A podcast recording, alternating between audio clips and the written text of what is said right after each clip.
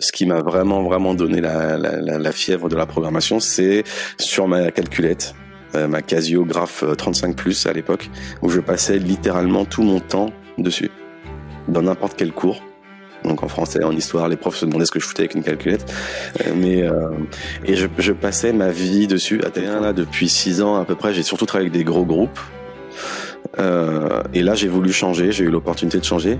Donc euh, là, j'ai pour client BeReal, l'appli euh, qui est en train de, de, cartonner en ce moment. Tu es en train de faire un test technique sur un mec, sur un truc qui vous a pris une journée sur six mois. quoi. Est-ce que c'est vraiment ça qu'on veut tester? Donc voilà.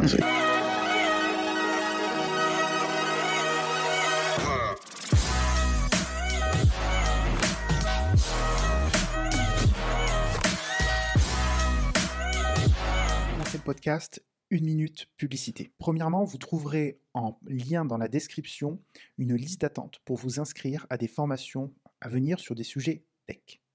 C'est un tout nouveau projet. Ce sont des formations qui seront finançables, que vous soyez salarié ou entrepreneur à votre compte. Par ailleurs, sur un tout autre sujet, si vous êtes salarié et que vous souhaitez passer le cap du freelancing, ou même que vous soyez freelance aujourd'hui et que vous souhaitez développer votre activité, j'ai créé une formation avec un accompagnement individuel qui est aussi éligible à des financements. Financements tels que le CPF, les OPCO, AGFIS, FIFPL, etc., auxquels nous cotisons tous, qu'on soit salarié ou, euh, ou indépendant, il y a des solutions. Je vous laisse aller voir un, coup d'œil non seulement au programme, mais aux avis qu'ont laissés les participants sur mon site lilianalvarez.com. Vous aurez tous les liens en description. Vous y trouverez euh, des réussites absolument incroyables, que ce soit en termes de négociation de bonus, de négociation de rupture conventionnelle dans des entreprises qui sont censées ne pas les donner, de chiffre d'affaires qui dépasse les 200 cas par an, de lancement en freelance en moins de deux semaines. Bref, il y a plein de success stories. Je vous invite à y aller jeter un œil si c'est quelque chose qui pourrait vous intéresser. C'est aussi un excellent moyen de soutenir euh, ma chaîne et de m'aider à continuer à produire du contenu. Sinon, je vous invite à exploser les pouces bleus, à vous abonner, à noter le podcast sur la plateforme sur laquelle vous l'écoutez. Euh, la page publicité est terminée. Retour au podcast. Bonjour à toutes et à tous, je suis Lilian Alvarez, freelance en développement d'applications mobiles et formateur pour indépendants. Et aujourd'hui, je reçois Pierre Criulancy, développeur full stack, formateur et créateur de craftacademy.fr. Salut, Lilian, merci pour, euh, merci pour l'invitation. Bah écoute, je suis très heureux de te recevoir sur le podcast. Est-ce que tu peux te présenter pour ceux qui nous écoutent? Ouais, euh, alors tout d'abord, euh, je dois dire que je suis en 4G actuellement. J'ai toujours pas la fibre dans mon nouvel appartement, donc si euh, si ça saute un peu, voilà, désolé par avance. donc, me concernant, moi ça fait une vingtaine d'années que je code, dont 10 professionnellement, du coup parce que j'ai 30 ans, donc j'ai pas commencé à être professionnel à, à 10 ans. c'est pas très légal. Ça aurait pu, hein. ça, ça aurait pu. Euh, donc non, ça fait euh, ouais, ça fait une dizaine d'années que je travaille, un peu plus de 10 ans que je travaille euh, professionnellement euh, en freelance. J'ai jamais été salarié une seule fois de ma vie. J'ai toujours été toujours été free. D'abord en faisant des petites missions à droite à gauche pendant mes mes études. Et ensuite, bah, de façon plus euh, sérieuse, en passant vraiment à une, euh, une vraie boîte entre guillemets en SASU, et aujourd'hui en URL depuis 2015-2016, euh, je sais plus. Donc voilà, donc à la base, je suis beaucoup plus back-end que front parce que finalement tout ce qui est HTML, euh, CSS, intégration, etc. Pour moi, tout ça c'est trop euh, trop complexe. Il y a trop de il y a trop de trucs euh, à, à, comprendre dans tous les sens, des spécificités par rapport à tous les navigateurs et tout. J'ai beaucoup de respect mmh. pour les gens qui font ça tous les jours. Je trouve ça beaucoup trop complexe et du coup et en plus ça m'intéresse pas particulièrement. mais aujourd'hui, je me décris en tant que full stack quand même parce que depuis l'avènement de React que j'ai sur lequel j'ai commencé à bosser peut-être en 2014, je crois.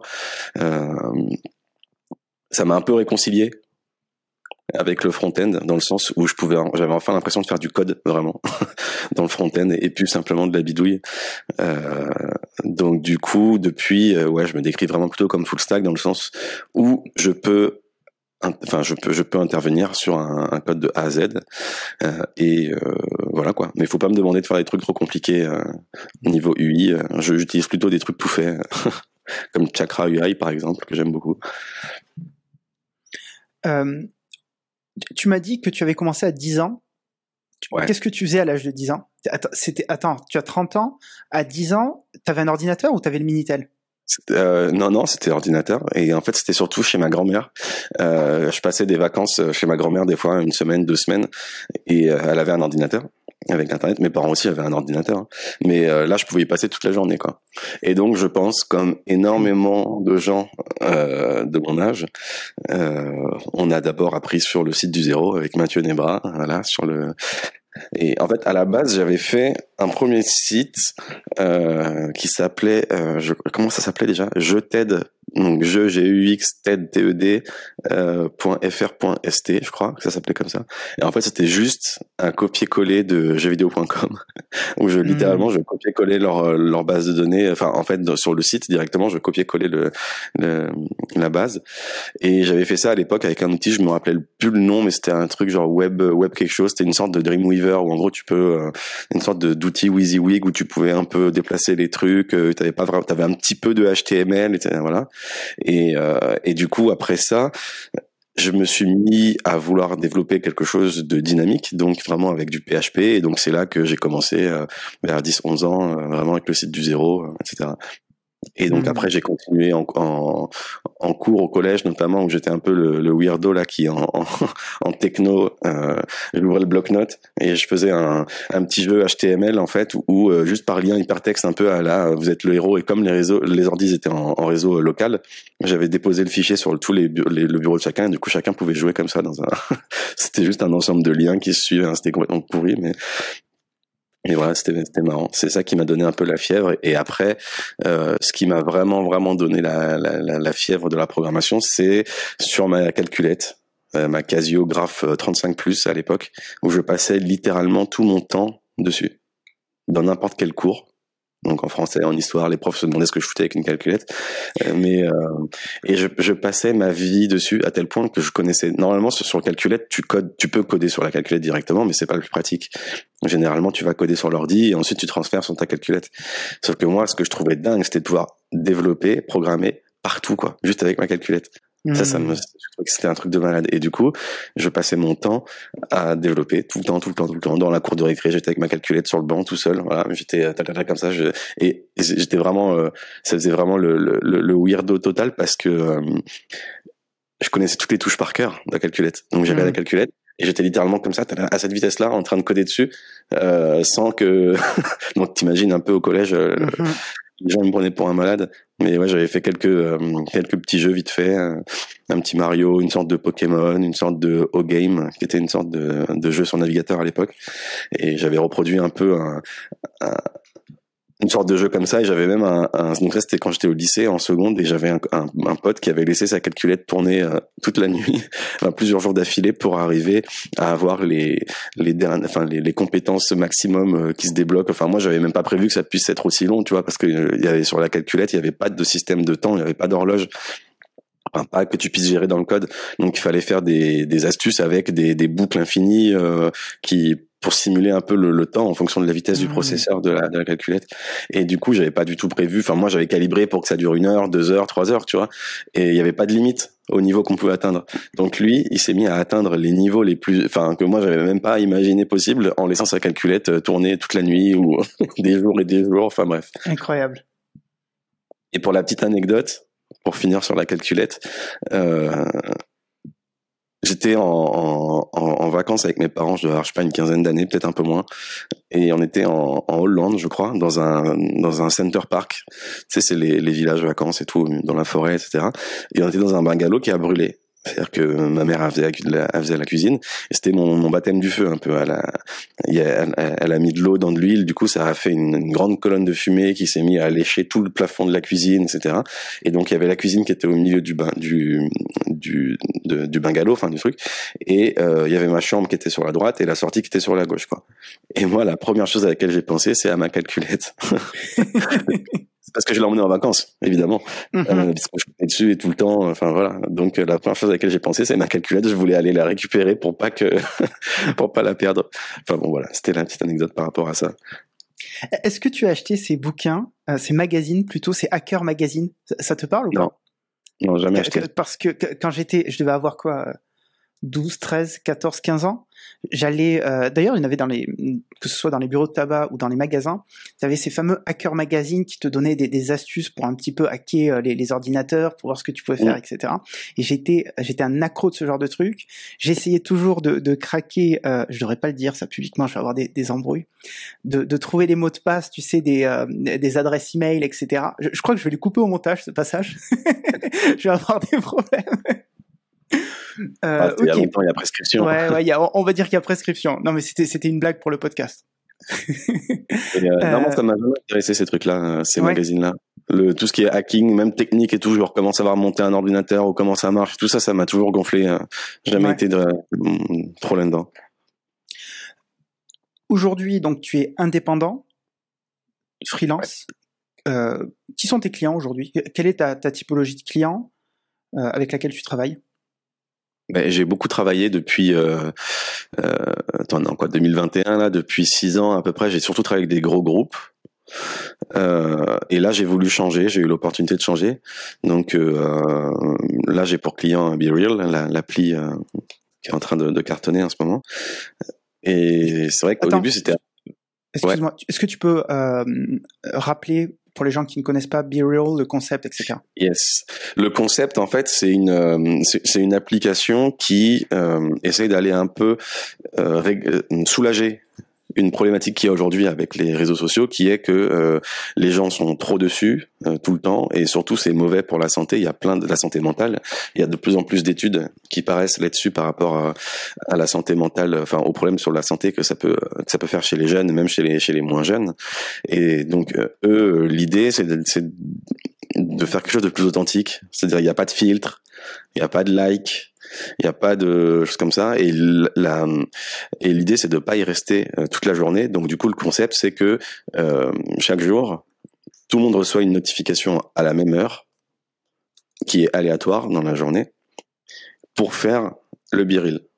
Et donc le biril c'est quoi? C'est une photo euh, de face et de dos, donc avec les deux capteurs photo en même temps que tu dois faire, que tu as deux minutes pour faire, euh, et donc du coup tu n'as pas le temps de préparer ton biril. Il n'y a pas le temps de le mettre en scène, il n'y a pas le temps de. C'est vraiment pour voir ce que font tes amis concrètement sur le moment, euh, euh sans que ce soit prévu ou ce genre de choses.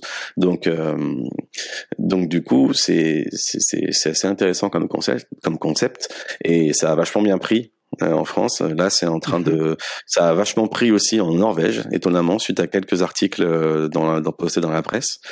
Euh, alors qu'il y a eu aucune action spécifique faite là-bas, mais c'est en train de devenir vraiment quelque chose en Norvège. Et là, c'est en train de commencer à, à décoller aux États-Unis. Donc euh, voilà, c'est cool. Donc moi, je bosse pas sur l'appli en elle-même. Ouais. Je bosse tu bosses sur quoi euh, Sur des outils internes et euh, mais aussi sur le back-end. Euh, mais je bosse pas, je code pas le front de l'appli, quoi. Ok.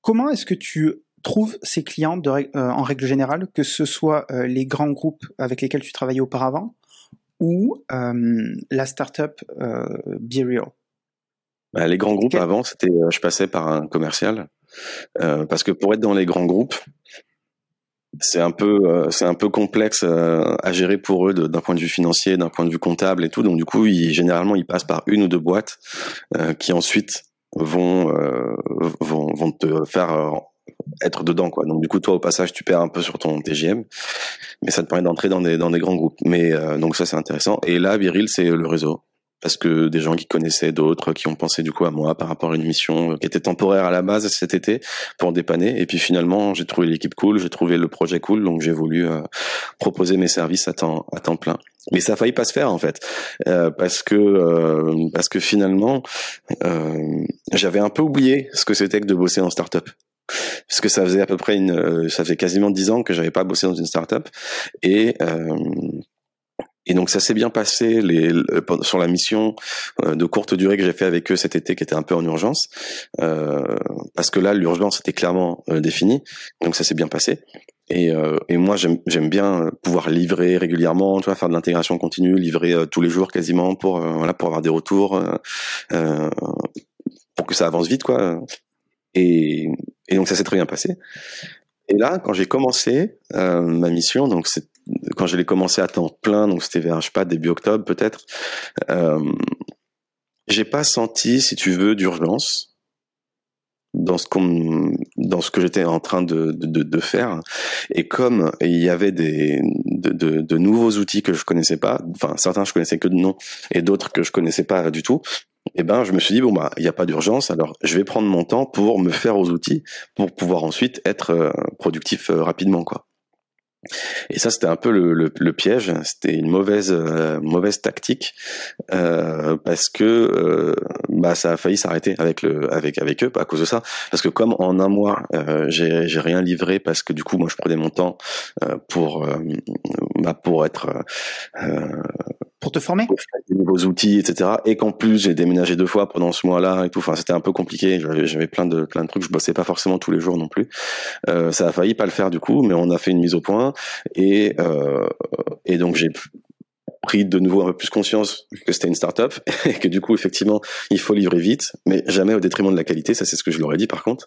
Et, euh, donc voilà là on a rectifié le tir et là ça se passe beaucoup mieux. Et donc maintenant c'est cool. Et là avec, eux en fait je fonctionne sur des sur des durées d'un mois en fait euh, renouvelables ou pas parce que les besoins évoluent tellement vite qu'en fonction des, de leurs besoins en fonction de, de, de voilà ça permet de, de, de reconduire ou pas en fonction de, de l'évolution de leurs besoins. Ok. Est-ce que tu as été amené, que ce soit pour BeReal ou pour d'autres boîtes, à passer des tests techniques?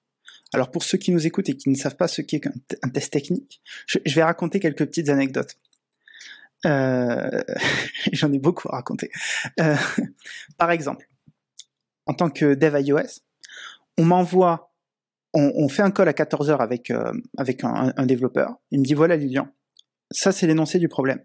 Tu dois développer je vais t'envoyer tous les assets, euh, donc les images, euh, les consignes, etc. Mais grosso modo, tu vas devoir redévelopper Tinder. Tu as trois heures. Voici ce qu'on aimerait, enfin ce à quoi on aimerait que ça ressemble. Si tu peux nous le faire en clean architecture, full testé, euh, eh ben c'est c'est un plus. et tu as donc euh, trois heures pour le faire. Top chrono. Bonne chance et bien entendu, euh, si tu l'envoies en retard, euh, ben voilà, il, tu seras pas reçu euh, et, on attend le code par mail zip. Qu'est-ce qu'il y a? Je dis, et tu la mets sur l'App Store et tu la signes à notre nom. c'est limite ça, tu vois. Et j'ai plusieurs fois, tu vois, ce, genre de tests qui sont absolument impossibles à relever, mm. euh, dans le sens où euh, bah, il y a tellement de choses à développer que bah, que t'as pas le temps en fait. Et ils, savent, donc ils te donnent un ordre de, de trucs, ils veulent voir jusqu'où tu vas, et c'est un moyen pour eux de dire ok, on va prendre le développeur qui est le plus productif, qui arrive à avoir le truc de meilleure qualité possible. Euh, et, et, donc t'as as cette liste de questions, c'est incroyablement stressant comme exercice. Bah euh, moi, je me mets une pression, je suis ultra focus, je suis vraiment là en mode il faut, faut que j'y aille, etc. Alors évidemment, ceux qui ne savent pas, c'est alors ils doivent s'en douter, mais tu vas forcément réutiliser du code que tu as déjà fait. Donc il y a en fait un gros avantage aux développeurs qui ont déjà fait ce genre de test parce que c'est souvent ça, se ressemble, on va pas se mentir. Euh, Tinder, j'ai eu deux trois fois, euh, et, donc forcément tu, tu sais à quoi t'attendre. Donc tu peux gagner du temps là-dessus. Tu peux réutiliser du code, mais ça reste incroyablement stressant, ça reste très difficile comme exercice, et t'es mis sous pression, tu vois. Alors c'est c'est c'est particulier comme expérience, et, je suis curieux d'avoir euh, euh, est-ce que toi, tu as déjà vécu ce genre de choses? Est-ce qu'on on, t'a donné ce genre d'exercice à faire un petit peu impossible? Non. Non, non, j'ai jamais eu ça. Et si je l'avais eu, je l'aurais pas accepté de toute façon. Euh, les seuls, les, seuls tests que j'ai que j'ai que j'ai fait, euh, j'en ai j'en ai fait un quand j'ai intégré pour un stage de fin d'études chez Shockmium en 2013. où en gros c'était donc pour euh, un poste JavaScript. Et à l'époque, moi, je faisais surtout euh, du Python et, euh, et j'avais fait un peu de Java aussi sur Android. Et notamment, j'avais fait une librairie sur sur GitHub pour permettre de gérer des API REST en, en, en Java sur sur Android. Et, et notamment pour gérer des images, des trucs comme ça. Et c'est ça qui les avait intéressés parce qu'ils avaient des problématiques un peu similaires, mais en JavaScript. Mmh. Et, et, du coup, lors du test, euh, ça s'est hyper bien euh, passé malgré le fait que je connaissais pas trop le JavaScript. Il m'a en gros à un moment, il m'a il m'a il m'a fait sur le euh, sur le tableau, il m'a fait le test des closures en JavaScript où en gros tu dois mhm. dire OK, qu'est-ce que ça affiche? Est-ce que ça affiche alerte une fois ou alerte deux fois ou alerte en fonction des, des du scope des, des, closures enfin voilà. Et du coup moi je t'avoue qu'à l'époque je je connaissais pas trop donc j'ai essayé, j'ai dit franchement, je te l'ai dit, je, le JavaScript je je connais pas trop. Euh, je connais vite fait, je suis un utilisateur de JavaScript mais pas un développeur en JavaScript, tu vois à l'époque. Et euh, il me dit ok, bah vas-y, oublie tout ça. Il a tout effacé et il me dit maintenant, euh, explique-moi euh, euh, ce que tu as fait en, en, Java là sur sur Android, euh, comment ça fonctionne, un peu l'architecture du truc, comment ça fonctionne et tout. Et donc du coup pendant une heure, je me suis mis à faire des schémas euh, sur le sur le sur le tableau pour lui expliquer ce que j'avais fait. On discutait ensemble, etc. Et c'est là qu'il a vu concrètement ce qui l'intéressait, à savoir que bah, j'étais capable de, de proposer des choses et que finalement le langage c'était un, ça allait être juste une formalité tu vois d'apprendre et ça ce sont les meilleurs entretiens finalement où tu discutes où tu, euh, les tests techniques c'est si tests techniques il doit y avoir je pense que ça doit venir en dernier dans la dans, dans le dans, dans le pipe de recrutement. C'est-à-dire que d'abord tu discutes avec la personne, tu vois un peu euh, ce qu'elle fait et tout, enfin si ça fit ou quoi, et après éventuellement un test technique. Mais souvent je trouve que les tests techniques sont pas sont pas adaptés parce que justement ils sont trop techniques, trop orientés techniques et pas assez sur le côté euh, comment tu vas euh, te débarrasser des potentiels problèmes que tu vas rencontrer, tu vois, et pas te focaliser uniquement sur comment les résoudre directement. Parce que tu as des problèmes, tu cherches à les résoudre, ok, ça c'est bien, tu en es content. En tant que techos, on se dit, vas-y, trop bien, on va faire ça, on va faire monter le Redis, on va faire monter, euh, je sais pas, faire les trucs, blablabla, blablabla, dans tous les sens. Et tu te poses pas la question de, ok, mais pourquoi on a eu ce problème-là et pour, comment on pourrait faire en sorte que ce problème-là, il, ne soit juste plus présent à l'avenir, tu vois.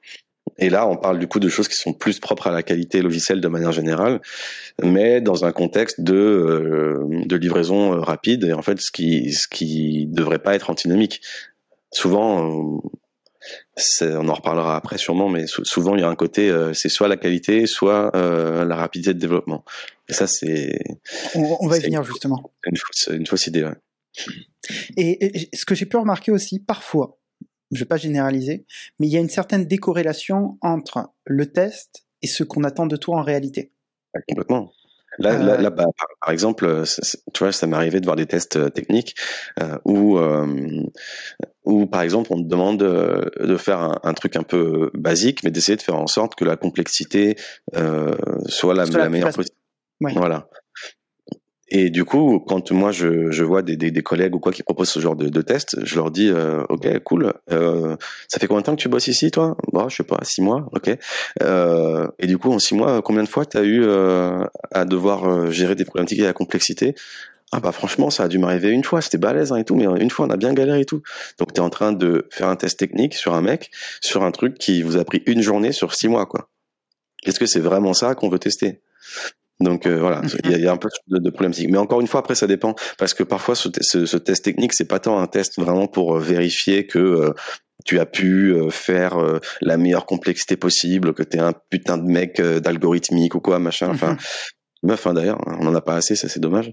Et euh, et alors qu'en fait souvent ce que le recruteur va, enfin ce que ce que les devs ensuite vont regarder dans le test, c'est juste voir si le mec n'a pas over-engineer le truc alors que ça servait à rien, euh, qu'il a pas, euh, qu'il a compris en fait la problématique, qu'il a essayé de la résoudre, et après finalement si ça correspond pas tout à fait, c'est pas très grave parce que comme il y a un débrief ensuite, euh, pendant le débrief, il y a la possibilité de dire ok là j'ai compris qu'il y avait ça à faire j'ai compris qu'il y avait telle problématique j'ai compris qu'il y avait telle chose mais pour moi je l'ai pas fait parce que ceci cela machin. Et c'est ça qui intéresse plus finalement mhm. que le que le code le raisonnement finalement que le résultat tout à fait ouais euh, quel est ton pire et ton meilleur souvenir euh, de freelance depuis que tu es à ton compte? Ça fait dix ans j'imagine qu'il a dû t'arriver euh, des choses positives comme négatives est-ce qu'il y a il y a des souvenirs qui t'ont des anecdotes qui t'ont particulièrement marqué?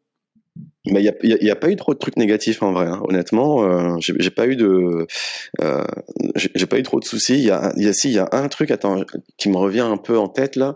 Euh, C'était au tout début.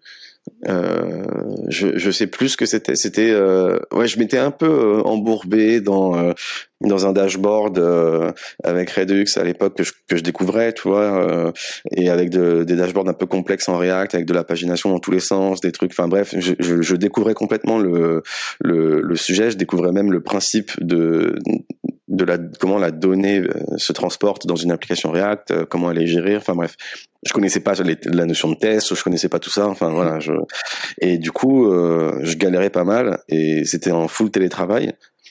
Et il y a un moment où on a une discussion, ils m'ont dit bon, on s'est peut-être euh, trompé sur tes compétences, machin, enfin un truc comme ça. Donc c'est un peu dur à entendre, mais en même temps c'était vrai parce que sur le coup j'étais pas full, euh, euh j'étais pas full opérationnel au sens où eux l'entendaient. J'étais capable de, de, de pouvoir évoluer, de pouvoir apprendre vite, etc. Mais d'un point de vue opérationnel, ça, ça manquait un peu. Hein donc ça c'était ouais c'était vraiment au tout début quoi. C'était euh...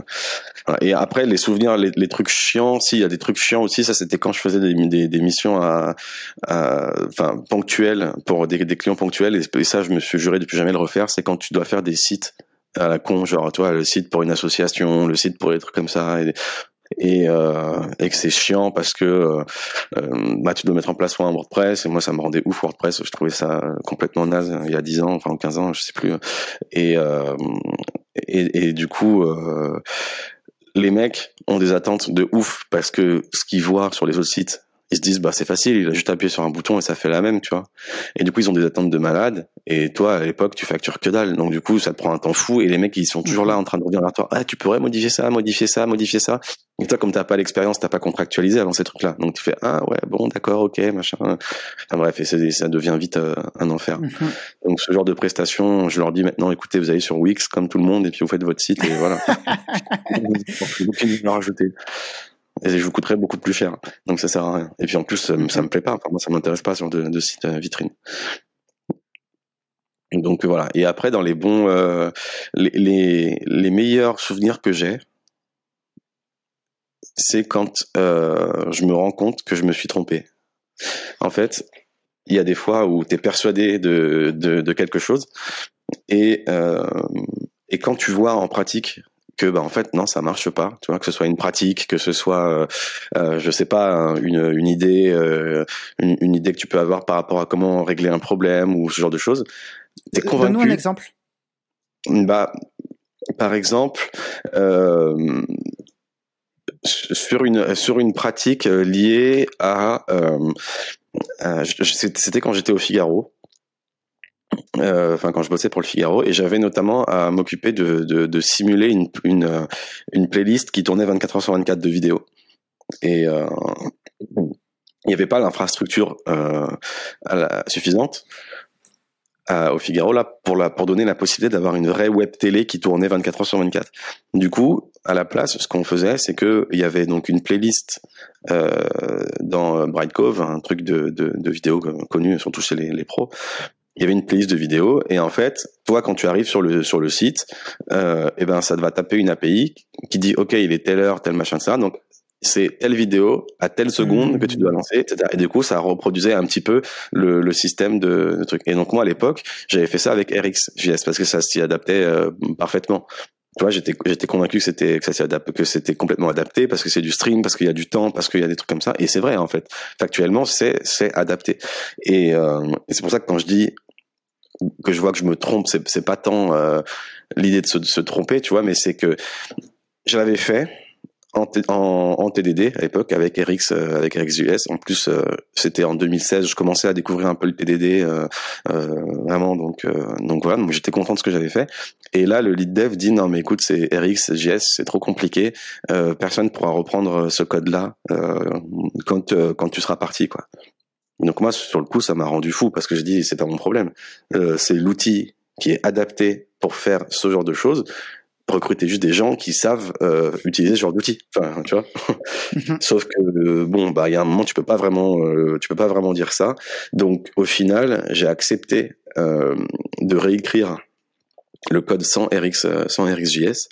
Et comme j'avais fait du TDD, comme je l'avais fait en TDD, à l'époque, mon, TDD était moins euh, moins avancé que maintenant, donc du coup c'était encore un peu trop couplé à certains détails euh, d'implémentation, mais j'avais quand même pu récupérer une bonne partie des tests. Et finalement je les réécrit derrière euh, en, avec des tests euh, classiques, avec des, du code classique et pas du RxJS et je les réécris très vite parce que aussi j'avais la connaissance maintenant métier de comment c'était. Et au final le code fonctionnait. Et après coup je me suis dit bah, finalement il avait peut-être raison. J'aurais peut-être dû partir directement sur ça, en considérant finalement le, les, les, autres développeurs et tout. Et du coup, ce genre de, de réflexion, ça me permet de se remettre, euh, de remettre en question tes, tes pensées euh, préétablies desquelles tu es convaincu. Et là, je m'étais dit, ok, j'ai pas sacrifié la qualité, puisque il y avait il y a les tests, il y a tout ça. C'est, j'ai pas fait un truc euh, euh, quick and dirty pour remplacer un truc qui marchait bien et qui était quali, mais j'ai juste fait autre chose avec une techno du coup euh, plus euh, connue, donc c'était juste du JavaScript euh, basique. Et au final, voilà, je me suis, ça m'a fait réfléchir en disant bah ouais, c'est peut-être pas, c'est peut-être pas idiot quoi. Et, et finalement, maintenant, du, enfin, ce genre de leçon, ça m'a fait apprendre que quand tu es convaincu de quelque chose, tu peux le dire, mais par contre, faut toujours rester à l'écoute de l'avis des autres parce que potentiellement ils vont te mettre euh, face à des choses que tu n'avais pas imaginées et que eux ont vécu dans leur expérience et qui vont peut-être te faire voir les choses sous un angle un peu différent et donc c'est toujours des opportunités pour euh, pour apprendre. Mais encore une fois, sans jamais sacrifier la qualité. Ça c'est ça jamais. Euh, je ferai un truc à l'arrache parce qu'on me demande de le faire à l'arrache parce que voilà. Tu vois ça, ça sert à rien. C'est c'est comme quand on te dit bah notamment dans les startups on te dit souvent ouais mais nous tu sais on est Hum, faut qu'on livre vite euh, parce que voilà le marché il attend pas machin etc quoi. Bah voilà 100% d'accord. Une euh, une startup effectivement mais même tous les projets hein, a priori. Euh, mais surtout les startups c'est il faut livrer le, plus vite possible des fonctionnalités pour que les utilisateurs fassent des retours pour qu'il y ait des les investisseurs soient contents etc mais le problème, c'est que si ensuite euh, tu as tellement de bugs que du coup tu peux plus développer de fonctionnalités parce que tu dois réparer les bugs, bah tu te tires une balle dans le pied. Et moi c'est ce que je leur dis à, ces gens-là, je leur dis tu veux livrer vite, ok donc selon toi ça veut dire qu'il faut coder à l'arrache. Donc parce qu'on n'a pas le temps de faire bien en gros. Et donc je dis deux choses. Déjà faire bien ça prend pas plus de temps. C'est juste qu'on va réduire le scope pour faire des choses qui fonctionnent, qui fonctionnent bien et qui vont avoir un retour plus efficace et qui seront moins buggés. Et ensuite, si tu fais mal, le temps que tu as euh, soi-disant économisé au début, eh ben bizarrement, une fois qu'il y aura des bugs, bah là tu auras tout le temps du monde pour, pour corriger, tu vois. Le temps que tu n'avais pas avant, bizarrement là maintenant tu l'as euh, de manière infinie. Donc c'est complètement idiot, c'est c'est c'est juste un mauvais calcul. Tu as hum, utilisé beaucoup de termes euh, techniques, j'aimerais que tu les définisses. Euh, tu as parlé de détails d'implémentation, j'ai noté. Tu as parlé de qualité, euh, c'est les deux que j'ai retenus, je crois. Euh, est-ce que tu peux. Les quoi, pardon? TDD. TDD, ouais. Est-ce que tu peux définir ces trois termes, s'il te plaît? Ouais, alors, euh, donc tu m'as dit quoi? Donc, qualité d'implémentation. Qu'est-ce que c'est que la qualité? Question difficile. Hein. Euh, non, mais pas tant que ça en fait. C'est la, la, qualité au sens général. Maintenant, euh, moi, je me base sur euh, finalement sur la science pour le pour le définir. Il y a des études qui existent tous les ans. Il y a le State of, euh, DevOps report qui sort. il y a le bouquin Accelerate qui est sorti il y a, il y a quelques années. Et, et en gros, ça se base la, la qualité globale donc d'une équipe, d'un projet, etc. Ça se base sur sur quatre critères fondamentaux en fait qui est la capacité euh, de euh, mettre rapidement en production le code qui est commité, euh, le temps moyen que tu mets pour te remettre euh, d'un d'une avarie sur ton sur ton système, enfin voilà pour faire un, rollback, la, le, pourcentage de, de, de bugs que chaque release va apporter. Et le quatrième, c'est le nombre de déploiements, la fréquence de déploiement en fait. Donc ces quatre critères-là sont des critères aujourd'hui scientifiques qui permettent de déterminer la qualité d'une équipe et d'un projet. Donc du coup, tout ça, ces quatre critères-là, ça fait la qualité globale d'un projet. Enfin, ça permet de définir ce qu'est la qualité d'un projet. Et du coup, de ça découle derrière des pratiques euh, comme euh, qui elles aussi sont prouvées comme étant amenant des meilleurs chiffres euh, sur tous ces, ces quatre métriques là euh, qui sont donc le fait voilà d'avoir une architecture qui est faiblement couplée ça on, en reviendra aussi mais, mm-hmm. et, et, voilà et par rapport euh, et donc tester tout ça. Enfin bon plein de plein de processus comme ça. Donc en gros la qualité c'est c'est ça finalement. Ça englobe euh, englobe tout ça. Et ça embarque de la technique mais pas que. Ça embarque aussi des processus de des procédés de communication de de découverte de problèmes de enfin voilà. C'est c'est pas que de la technique c'est pas que du code. Le code c'est une partie c'est pas et donc donc ça c'est pour la qualité les détails d'implémentation, c'est euh, le fait de dire que euh, de, de, de, faire reposer tes contrats euh, publics sur des, des choses privées entre guillemets. Par exemple, c'est comme euh, là, si tu veux m'envoyer euh, une lettre par la poste, mm-hmm. je sais pas où tu habites, mais à Lyon. bon bah voilà à Lyon, donc moi je suis à, Montreuil. Là. Euh, c'est comme si tu disais, ok, euh, que tu arrivais à la poste et que tu disais bonjour. Alors euh, moi je veux envoyer une lettre à Pierre qui est à Montreuil. Donc pour ça, il va falloir que vous preniez le vélo jusqu'à telle gare, qu'ensuite vous preniez l'avion, puis le bus et voilà. Et une fois que vous avez fait tout ça, eh ben pour moi ça veut dire que la, la, la carte elle est livrée quoi. Donc toi, si tu dois vérifier le comportement de est-ce que Pierre a bien reçu cette carte, tu vas te dire, ok, si le mec il a pris son vélo jusqu'ici, qu'ensuite il a pris la caisse jusque là, qu'après il y a eu l'avion, je sais pas quoi, et qu'ensuite euh, le mec a réceptionné depuis l'avion, qui a pris le vélo et qu'il est arrivé à Montreuil, euh, jusque dans la boîte aux lettres, ben voilà, il a reçu sa carte. Mais là, en faisant ça, si le mec euh, décide, parce que finalement euh, c'est plus court, de pas prendre de, vélo du tout, mais directement de prendre un scooter ou un truc comme ça, le résultat final est le même. Mais toi, d'un point de vue euh, de, ton test entre guillemets, tu vas dire bah non, mais en fait ça n'a pas marché puisqu'il n'y a pas eu les étapes. En fait, du coup, si tu te reposes sur ce genre de contrat interne là à la poste, toi d'un point de vue extérieur, eh ben tu reposes sur des détails d'implémentation. Alors que le contrat externe de la poste, enfin que tu as entre la poste et toi, c'est je vous remets une lettre, elle doit être envoyée à telle destination, et c'est tout. Je m'en fous de savoir comment elle est envoyée. Et le fait que tu saches que ta lettre est envoyée, c'est parce que je l'ai reçue. Tout comme moi, je m'en fous de savoir comment elle m'est arrivée. Et donc, en gros, euh, souvent on peut avoir trop tendance à reposer sur des tests, sur des détails d'implémentation de ce genre-là, ce qui fait que ça devient très compliqué de euh, refactorer le code. Parce que si toi là pour euh, savoir que j'avais reçu cette carte, tu te basais uniquement sur ce chemin dont on a parlé avant, et eh ben et que le facteur il, veut pas que tu sois pas content, tu vois. Et donc il va se dire putain mais là aujourd'hui euh, j'ai besoin de faire 40 bornes alors que d'habitude j'en fais que 10. Donc là je préférais prendre un scooter plutôt qu'un vélo, mais non parce que comme ça comme lui il attend le vélo, bah du coup faut quand même que je prenne le vélo, tu vois. Et donc du coup ça l'empêche de, de, de, faire des optimisations internes dont toi tu te fous complètement parce que le résultat est le même euh, sous parce que du coup tu as trop de, de, de il y a trop de détails et tu reposes sur trop de détails d'implémentation quoi. Et le dernier, c'était le, le, TDD. Le TDD, c'est... Euh... Attends, excuse-moi. Du, coup, j'aimerais qu'on creuse le sujet du détail d'implémentation parce que ton exemple était, était vraiment super. Euh, mais je suis curieux de savoir donc là, là on, voit très directement dans ton exemple que effectivement, euh, moi en tant que personne, je me moque de euh, du détail d'implémentation, de, enfin du détail du trajet, si je puis dire, du voyage que va faire cette lettre. Moi, ce qui m'importe, c'est qu'elle arrive à toi. Mais dans un projet en informatique, lorsque tu vas implémenter une classe, comment est-ce que tu discernes si c'est un détail d'implémentation ou est-ce que tu as une dépendance externe qu'il va falloir euh, injecter dans, ta classe. Comment est-ce que tu arbitres entre ces deux possibilités? Si on reprend l'exemple de la poste, oui, euh, et qu'on se positionne maintenant du point de vue du facteur, donc c'est-à-dire à un niveau euh, plus plus profond, enfin plus intérieur dans, dans tout le processus, lui, le fait d'aller chercher son vélo ou d'aller chercher sa voiture, c'est tout sauf un détail d'implémentation pour lui. Parce que c'est lui qui conduit le vélo, c'est lui qui conduit la voiture, voilà. Donc en fait, un détail d'implémentation, ça dépend du client au sens euh, consommateur et euh, provider de, de, de, de, données ou de d'état externe. Donc c'est c'est euh, c'est fractal en fait. Donc l'idée, c'est de partir du besoin utilisateur. Donc là, en l'occurrence, c'est toi qui veux envoyer une lettre. Mm-hmm qui est euh, ce que tu veux arriver à englober du coup dans ton test euh, pour pour vérifier que ton comportement euh, est bien le bon.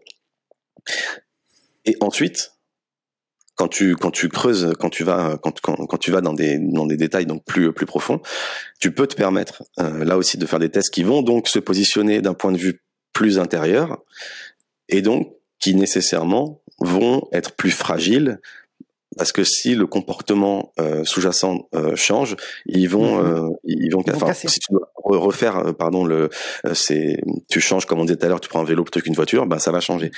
Donc c'est juste qu'il faut l'avoir en, en, tête. Mais en gros, généralement quand tu testes, tu vas tester soit un, un état, enfin tu vas tu vas tester un, un, un comment on appelle ça, un, un changement d'état? Un comportement euh, observable, enfin ou un état observable de l'extérieur. Donc en gros, tu vas tester que euh, ce qui est public. Donc au sens voilà API public de tes classes par exemple et encore pas forcément toutes. Il n'y a pas besoin de toutes les tester parce que tu vas tu vas les tester par par par transversalité. Mais mais oui, l'idée c'est que tu dois tester que des comportements observables de l'extérieur. Donc ça va être, euh, euh ça va être soit, bah, voilà, comme je viens de le dire, une API publique, soit un état qui est laissé dans une dans, un objet que tu vas sur lequel tu vas tu vas tester, enfin ce genre de choses. Dès que tu ne testes plus un contrat public, tu reposes sur des détails d'implémentation. Donc quand tu, c'est pour ça que euh, moi je conseille toujours de partir euh, du point de vue euh, du, du, comportement, du use case que tu veux que tu veux tester. Euh, donc là, l'envoi d'une lettre par la poste, par exemple. Mm-hmm. Et en fait, quand tu vas faire tes, tes, tests du coup avec ce comportement en tête, ton test devient le premier client de ton comportement. Et donc ça te force, si tu veux, à ne pas reposer sur des détails d'implémentation trop profonds, parce que justement ça devient impossible à faire dans le test parce que ça te fait euh, aller euh, euh, voir hyper profondément, etc. Ce qui est à éviter parce que ça c'est un, un, code smell du coup. Enfin c'est un truc qui, tu te dis hum, non ça c'est pas bon, faut pas que je le fasse. Et donc ça te force finalement à designer ton, ton code de façon à ce qu'il n'expose que le contrat sur lequel le monde extérieur doit reposer, enfin que le contrat qu'il a avec l'extérieur. Et, et c'est tout quoi. Et c'est en ce sens que du coup le TDD qui est donc le, cette, ce procédé-là, le fait de, de, de, se concentrer sur les comportements de l'application en avançant euh, petit à petit dans la résolution de ce comportement et en se faisant guider du coup par des par les tests qui nous servent du coup dans le dans le, dans le design du code pour justement ce que je viens de, de dire juste avant. Et eh ben euh, ça c'est le c'est le TDD en fait. Donc quand tu vas euh, développer en TDD, tu vas tester tu vas, euh, tu vas coder, tester un, un comportement de manière globale. Et ensuite, non Alors explique-moi, vas-y. En fait, euh... tu, tu, vas pas coder, euh, tu vas pas tester et coder en même temps un use case, un cas d'usage. En fait, si, en fait, si, si, mais l'idée c'est que tu vas pas, tu, tu, vas, tu vas pas faire le, tu vas pas écrire tout le test et ensuite le code. Ensuite tout le code production. Tu, vas y aller par itération. Ouais, parce que si tu fais, parce que si tu écris tout le test, ça veut dire que déjà de base, tu as l'impression que tu sais tout ce que ça va impliquer. Tu vois Et hmm. l'idée, c'est pas ça. L'idée, c'est vraiment de se laisser, euh, de, de, se laisser guider, et donc de commencer par le, le, par le, par les, les, cas les plus, les plus simples, et ensuite de complexifier au fur et à mesure, etc. Et en fait, c'est, c'est, c'est simple, hein, parce que quand donc le, le, dans le cycle de TDD, on dit que d'abord tu commences donc à réfléchir à ce que tu veux faire, ensuite tu écris un test qui est donc euh, rouge, et ensuite tu le fais passer au vert en écrivant le, moins de code possible idéalement, et ensuite tu, euh, tu refactores euh, potentiellement si tu as écrit des trucs un peu trop crado. Et en fait après... Je suis désolé, je t'interromps. Pourquoi on doit commencer par le rouge et pas par le vert tout de suite? Bah, Parce qu'en fait, il faut savoir que ton test, il, est, il commence par échouer. C'est une façon de tester ton test. Parce que ça arrive parfois quand tu écris un test que ça marche tout de suite. Alors il peut y avoir deux raisons pour ça. Soit parce que finalement tu testes quelque chose qui est déjà testé, auquel cas tu peux supprimer du coup euh, ce test-là. Soit tu as fait une faute dans ton test, une faute de frappe, un truc comme ça ou j'en sais rien. Et du coup, le test passe alors qu'il ne devrait pas. Donc ça permet de tester ton test et dans ce sens d'être euh, la première, euh, le premier petit bout de feedback que tu vas recevoir euh, grâce à grâce à ton code finalement. Donc c'est pour ça que c'est important de commencer par ça marche pas pour vérifier que le code que tu fais est bien responsable de du passage de ça marche pas à ça marche. Donc c'est c'est c'est ça qui est qui est important. Les fameux faux positifs. Oui, alors après, ouais, dans les tests, t'as les faux positifs, t'as les faux négatifs, t'as plein de, t'as plein de, de, problématiques euh, qui dépendent aussi des types de tests, mais euh, ça c'est encore une, une, autre histoire. euh, ok, tu, as, tu as, pardon. Du coup, je t'ai interrompu dans ton explication du TDD. Tu peux la reprendre? T'en étais où? Euh, oui, bah alors après ce, ce, ce, test euh, qui est rouge au début, tu vois rouge, mhm. tu, tu, commences à écrire du, du, code pour le faire passer au vert, et, euh, et donc là l'idée c'est de, ne, de, de, que ça passe au vert le plus vite possible. Donc, certains te diront, il faut pas que tu passes euh, plus de une minute, deux minutes, euh, avant que ça passe au vert. Euh, moi, j'ai une approche un peu plus souple, mais par contre, c'est important de se limiter quand même, parce que si tu passes une heure à essayer de faire passer ton test au vert, tu perds tout l'intérêt du, du TDD. Parce que l'idée du TDD, c'est justement, c'est d'être dans cet état de flow, tu vois, où, où ça, où ça, où, tu vas vite, où, où t'es tout s'enchaîne, etc. Et si tu restes une heure euh, au même stade, à essayer de faire des essais, des trucs comme ça, dans tous les sens et tout, mettre un peu de console log parce que du coup tu comprends pas pourquoi ton test il marche pas et tout, ben ça c'est une forte indication que tu as passé trop d'étapes en fait dans ton test. C'est-à-dire que tu es passé tout de suite d'un cas euh, que tu pensais euh, simple en fait, à un cas qui est beaucoup plus complexe que ce que tu imaginais. Et c'est pas grave. Il faut juste s'en rendre compte. Et c'est là aussi un feedback en soi qui te dit, OK, en fait, merci euh, mon test, parce que grâce à toi, je viens de remarquer que euh, finalement, ce que je pensais être facile, ça ne l'est pas vraiment, c'est beaucoup plus complexe que prévu. Je vais rétro-pédaler, voire même faire un git reset hard pour arriver au stade où euh, il rouge il y a une heure tu perds juste une heure de travail, mais au final, tu as acquis de la connaissance quand même entre temps, donc c'est pas une heure de travail de perdu. Et tu dis, OK, alors il faut que je fasse par petites étapes. Et en fait, ça, c'est euh, c'est vraiment la façon dont tu apprends vraiment à, à travailler grâce au TDD. C'est-à-dire que tu vas au, début tu vas te frustrer, tu vas te tromper, tu vas galérer, te dire ah, mais normalement c'est censé être facile, euh, rouge vert rouge vert. Non, c'est hyper difficile. C'est hyper difficile. Mais par contre, tout le monde euh, peut arriver à un résultat euh, euh, convaincant si on comprend bien tous les mécanismes sous-jacents et ils se comprennent aussi au fur et à mesure parce que ça fait découvrir plein de choses, ça fait découvrir voilà.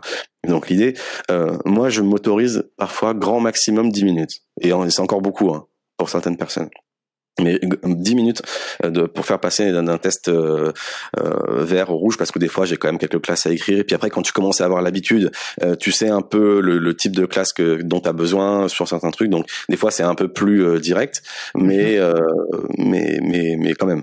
Voilà. Mais après pour les pour les projets qui ont des algorithmes plus complexes euh, il y en a, hein. il y a des fois des règles de gestion qui sont un peu complexes ou l'algorithme est un peu compliqué, etc. Ou euh, bah là, c'est vraiment intéressant d'avoir des, des, des, tout petits euh, feedbacks. Ça m'est arrivé euh, avec euh, avec Biril justement où cet été, je devais faire une génération d'un d'un rapport en CSV et euh, je devais parcourir de la donnée, mais qui est stockée actuellement pas du tout de façon optimisée. Donc du coup, je devais les récupérer cette donnée et la trier ensuite en mémoire dans le code pour la ressortir d'une façon euh, voilà. Et au début, je l'ai fait naïvement, donc en, en TDD quand même, hein, mais naïvement pour que ça marche. Et en lançant le truc, je me suis rendu compte qu'en fait, ça prenait des plombs parce que la complexité était horrible quoi de mon code. Le TDD c'est pas magique, ça va pas te faire naître euh, le meilleur algorithme euh, d'un coup, euh, c'est c'est faux. Par contre c'est un outil qui te sert de feedback. Et là, ce que j'ai fait en voyant ça, j'ai rajouté j'ai rajouté un test qui vérifiait grosso modo que entre 10 unités ou 10 000, il n'y avait pas une différence d'un facteur 4 ou 5 quoi, en termes de performance, de temps. Et donc c'était du, du, TDD aussi grâce à la performance. Enfin voilà. L'idée c'est que c'est un feedback en fait, c'est que ça te permet d'être euh, de, de, faire un feedback. Et à tel point que moi aujourd'hui je me demande comment euh, font les gens pour vérifier que leur code euh, fonctionne en fait. Tu vois euh, est-ce que vous ouvrez une, euh, une, une, console, que vous importez votre code, que vous appelez les fonctions à la main pour voir si ça marche? Est-ce que vous ouvrez euh, directement, je sais pas, Postman pour faire des requêtes sur votre API, puis vérifier avec les, les logs si ça marche et tout en faisant des tests, ou, ou si vous vérifiez dans la base directement et tout? Maintenant, en fait, moi, je, je, je, c'est vrai que j'ai complètement perdu cette façon de faire là, même si c'est toujours intéressant de faire du texte, du, du test exploratoire comme ça de temps en temps, c'est-à-dire du test où tu vraiment tu vas un peu tester à la main des trucs, etc.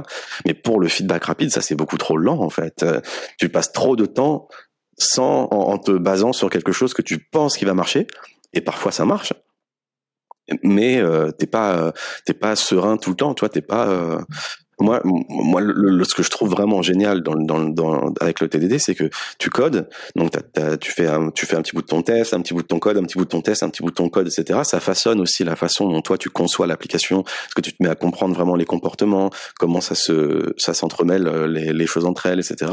Et une fois que mon dernier test euh, passe vert, ben je sais que quand je vais ouvrir mon navigateur, et eh ben ça va marcher quoi modulo, quelques petites euh, détails de configuration, des trucs comme ça, mais ça c'est pas grave. Ça, ça n'a pas besoin de test. Tu le, tu le, tu le ton navigateur, tu modifies la config si tu as vu que tu avais un truc qui était pas bien, euh, pas bien configuré, que tu t'es trompé dans la dépendance que tu as injecté, etc. Ça, ça vaut pas la peine de le tester, c'est du one shot. Donc après, une fois que c'est fait, c'est fait quoi. Donc donc du coup voilà. Et ça c'est un, c'est, enfin je sais, en fait je saurais pas faire autrement aujourd'hui. Et une, fois que tu que tu que tu développes avec euh, un outil aussi puissant que le TDD, tu tu sais pas comment revenir en arrière honnêtement. Mais même pour des trucs euh, de, de base hein, que je fais, euh, je sais pas si j'ai un petit script à, à, la con à faire pour un pote, pour l'aider à faire un truc, etc. je pourrais me dire vas-y c'est bon ça va me prendre 10 minutes, je fais un script comme ça, je me dis ça va marcher et tout. Mais après qu'est-ce que je vais faire? Bah, je vais faire, pour vérifier que ça marche, je vais l'exécuter dans la console, je vais mettre des inputs, euh, tu vois, un peu de test pour vérifier que ça renvoie bien mhm. ce que je veux. Mais ce que je suis en train de faire là, c'est du test en fait. Donc si j'ai cette démarche en amont et qu'en plus c'est séparé en petites étapes, eh ben ça me fait gagner du temps parce que j'ai pas cette étape finale de tester euh, avec plein de trucs. Et donc au final, j'ai gagné du temps par rapport à si je l'avais pas fait. Donc même pour des petits trucs, je code comme ça maintenant parce que juste ça permet de façonner la façon dont je pense, conçois et écris le code. Euh, parlons des tests justement. Aujourd'hui, lorsque tu vas travailler sur un projet, quels sont les tests que euh, tu vas faire? Et pour chaque test, alors je te laisse définir chaque test un par un. Et l'idée, c'est que tu nous donnes euh, la, définition, que tu nous expliques quel est son objectif, à quoi il sert, etc. Et de préférence avec un exemple concret qu'on puisse se, se, projeter dans, mm. dans, dans, le, dans le dur, euh, avec peut-être aussi un petit retour d'expérience sur l'intérêt de ce test, les points de vigilance à avoir, peut-être les, les, choses que tu as pu euh, acquérir avec l'expérience en mettant en place cette typologie de test-là. Alors déjà, ça dépend euh, de l'état du projet que je rejoins. Euh, si c'est un projet qui existe déjà et qui est en phase de, de, de, de, migration sur du legacy, par exemple, sur lequel il y avait peu, voire pas de tests.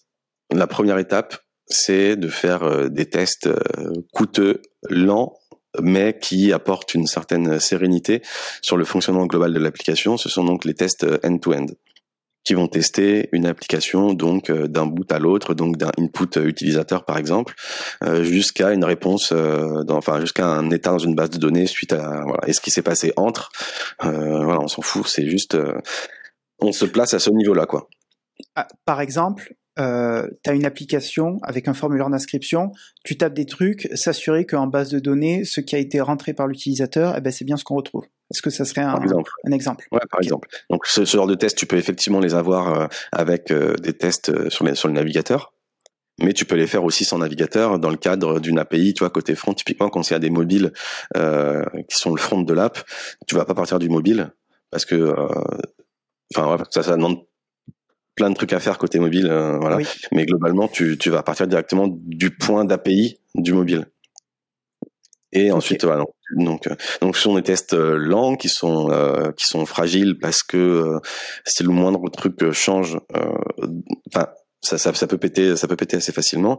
Ils sont pas forcément déterministes non plus parce que ils peuvent reposer sur la, la, date du jour, ils peuvent reposer sur des, de la randomisation, ils peuvent, bref. Donc l'idée de ces tests, excuse-moi, quand tu dis déterministe, tu veux dire qu'ils n'ont pas nécessairement le même outcome, le même résultat à chaque fois que tu les lances. Euh, à chaque fois que tu les lances. Ok. C'est ça. Ce qui est un gros problème pour ça, pour les tests euh, de manière générale. ils sont pas fiables, tu vois. Exactement. Mais pour certains tests end-to-end, euh, ça, ça, peut parfois euh, suffire quand c'est voilà pour récupérer du, du, du legacy pour t'assurer que ça marche tu vois tu vas juste vérifier euh, par exemple t'as des euh, c'est des tests qui sont faits un peu par exemple avec derrière euh, ça va te output tout un JSON par exemple de ce que contient la base etc et euh, ce sera au développeur de faire attention que si ça pète ça pète bien pour les bonnes raisons et pas juste parce qu'on a un 2 au lieu d'un 3 et que ça en fait c'est normal parce que ça dépend de voilà. Mais c'est quand même ce genre de test là si t'as que des tests comme ça c'est l'enfer si t'en as un parce que tu es en phase de migration, voilà. Bon, à la limite, euh, ok, mais faut le noter dans un coin, dire attention, attention, attention, gros warning, euh, ce truc-là, va falloir le dégager vite euh, ou, le, régler, quoi. Donc ça, c'est quand tu arrives sur un, projet que tu veux migrer, qui n'a pas encore de test, voilà, précisément. Mais sinon, pour les, différents types de tests, il y a plein de définitions qui existent aujourd'hui. Personne n'est vraiment d'accord sur les termes parce que euh, ils ont évolué aussi avec le temps. Mais aujourd'hui, j'utilise des définitions qui sont pour moi les plus euh, révélatrices de l'intention et de l'intérêt de chaque euh, chaque test.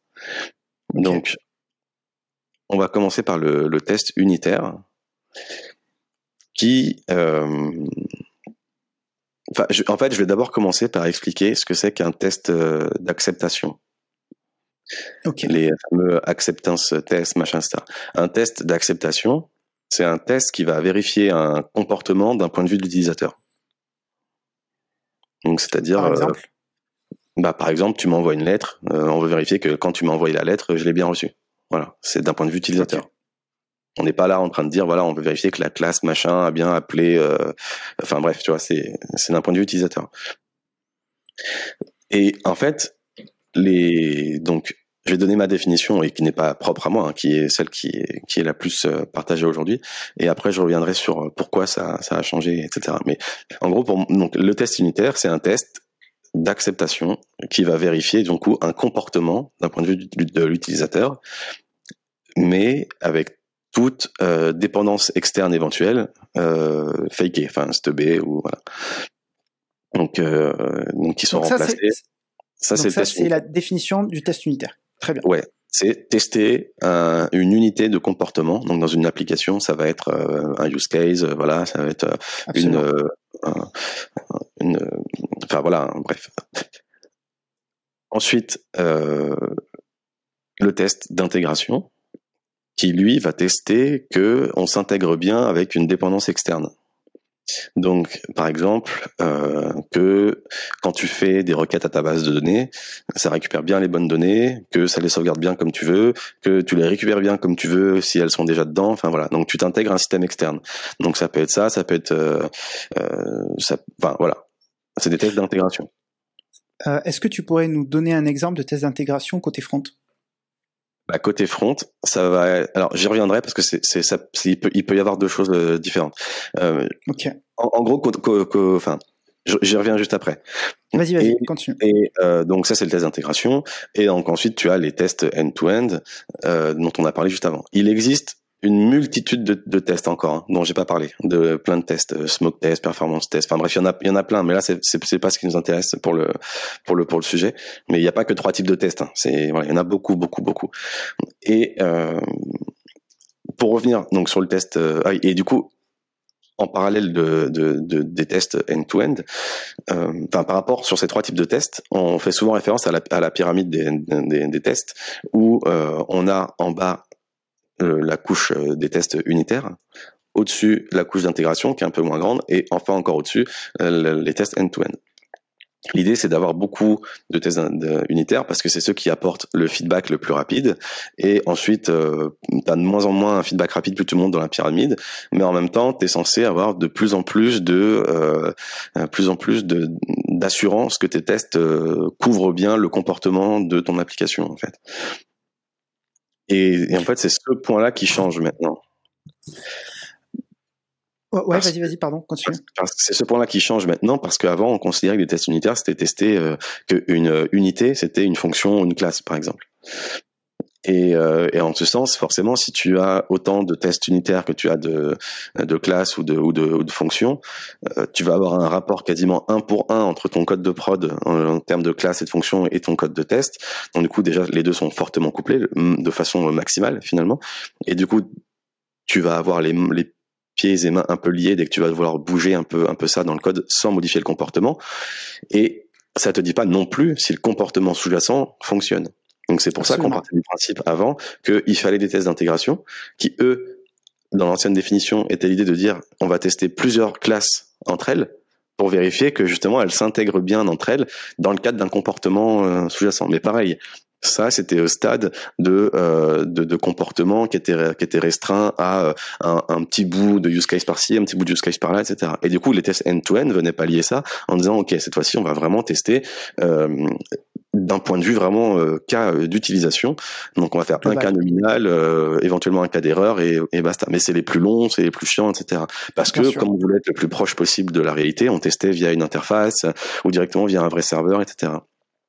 Et donc les tests d'acceptation étaient reposés là-dessus euh, aussi euh, pour servir de, de canal de communication aussi avec le avec le métier euh, pour euh, pour dire voyez regardez on, on vous voyez notre notre cas d'utilisation est-ce que ça correspond bien à la feature dont on a parlé? Et donc si ça correspond bien bah, une fois que le test passe on estime que la feature est, est finie et donc ça sert de critère de definition of done en Scrum enfin en agilité ou autre quoi. Et et en fait on n'a pas besoin de euh, de ce genre de test euh, end-to-end pour s'assurer que le comportement de notre application fonctionne en fait. Ce genre de comportement, c'est testé depuis les tests unitaires. Maintenant, la nouvelle définition, la vraie définition, qui est de tester un comportement. Et ces tests unitaires, comme ils ont utilisé des fausses dépendances, qui vont rester seulement en mémoire euh, voilà, pour qu'il n'y ait pas de donc le test soit déterministe. Donc qui donne toujours le même résultat et surtout qu'il soit rapide parce qu'on veut avoir un feedback très rapide. Et eh ben on va devoir effectivement tester ces dépendances en isolation. Et donc ça ce sont les nouveaux tests d'intégration. Si on va tester ces dépendances euh, isolées avec le finalement le enfin enfin cette vraie dépendance quoi. C'est-à-dire que on va tester la vraie base la vraie euh, etc mais d'un point de vue euh, isolé unitaire. En fait c'est comme si on faisait des tests unitaires à l'ancienne euh, pour euh, ces, ces, ces, fonctions là en tapant une vraie base de données un vrai un truc comme ça. Et au-dessus de ça les tests end-to-end qui sont encore trop longs, etc., ils sont nécessaires aujourd'hui. Parce que tu as besoin de savoir que, par exemple, côté front, euh, tu vas euh, euh, appeler correctement ton API, tu vois, par exemple, du serveur. Parce que si cette API elle change, euh, faut que tu vois que ça est pété. Tu vois, si faut que tu vois, soit nous il y a encore eu le cas là il y a pas longtemps chez chez il y avait un, on a décommissionné un endpoint, on savait pas que le mobile l'utilisait encore et ça a pété quoi.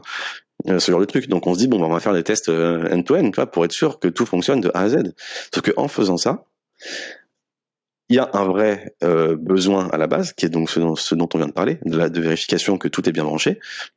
Mais le fait de refaire un test end-to-end, tu vas retester plein de choses qui sont déjà testées à un niveau beaucoup plus bas, et que là, tu vas devoir retester de façon beaucoup plus lente et tout. Alors au final, la seule chose que tu veux vérifier, c'est de dire, OK, moi, je suis en train de modifier euh, mon API backend, j'appuie sur euh, commit, et là, j'ai envie qu'on me dise, attention, l'iPhone, enfin l'application euh, iOS, elle utilise euh, telle telle route et là je la trouve plus. Donc du coup, euh, t'as cassé quelque chose, l'ami. Ça marche pas. Tu vois il n'y a pas du tout de notion de test end-to-end là-dedans. Et pourtant, ça suffit. Et en fait, ça, ça a un nom et ça existe depuis longtemps. Ça s'appelle le contract driven consumer, le, le consumer contract driven testing. Enfin, je, je dis peut-être pas les mots dans l'ordre, mais l'idée c'est que c'est extrêmement puissant et notamment dans un dans une donc pour le front ou euh, pour le même dans le cadre de microservices et du coup je vais rebondir sur ta question de tout à l'heure par rapport au front et aux tests d'intégration c'est que tu as plusieurs façons de faire des tests euh, ce genre de tests d'intégration côté front. Moi j'en utilise euh, une pour l'instant mais je vais je vais euh, je vais migrer sur l'autre euh, le, le, plus vite possible. C'est que pour l'instant côté front je vais avoir des routes API voilà qui vont taper mon qui vont taper mon, mon, mon backend. Donc ce que je fais pour tester ça en intégration donc, je le rappelle, hein, tout à l'heure, l'intégration, c'est l'idée de tester sur la vraie dépendance, sur le vrai mécanisme sous-jacent. Donc là, en l'occurrence, c'est un mécanisme HTTP. Donc, ce qu'on veut tester, c'est que la requête HTTP, elle est bien envoyée et que quand on reçoit la réponse, on la parse bien, qu'on mappe bien les données, etc. Absolument. Donc, ce que je fais, c'est que j'utilise en, en local NOC qui est un système de, euh, de, faux serveurs HTTP que tu peux euh, lancer en local et que tu peux configurer surtout pour répondre à des routes précises en prenant en compte euh, des paramètres dans, dans l'URL et tout. Et surtout, c'est lancé en mémoire et donc c'est extrêmement rapide. C'est comme un test unitaire.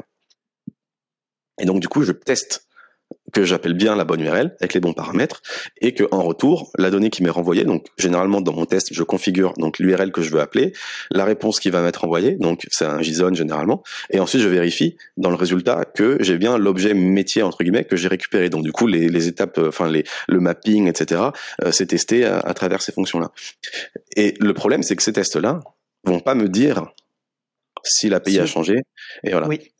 alors il y a deux possibilités parce que si côté back-end, il décide de plus te retourner une propriété ou t'en re... alors ouais, ne plus t'en ça, ça, va casser, tu vois ce que je veux dire? Enfin, Exactement. C'est pour ça que il y a deux possibilités. En, en fait, la réponse à ça, c'est d'utiliser ce fameux euh, contract euh, testing.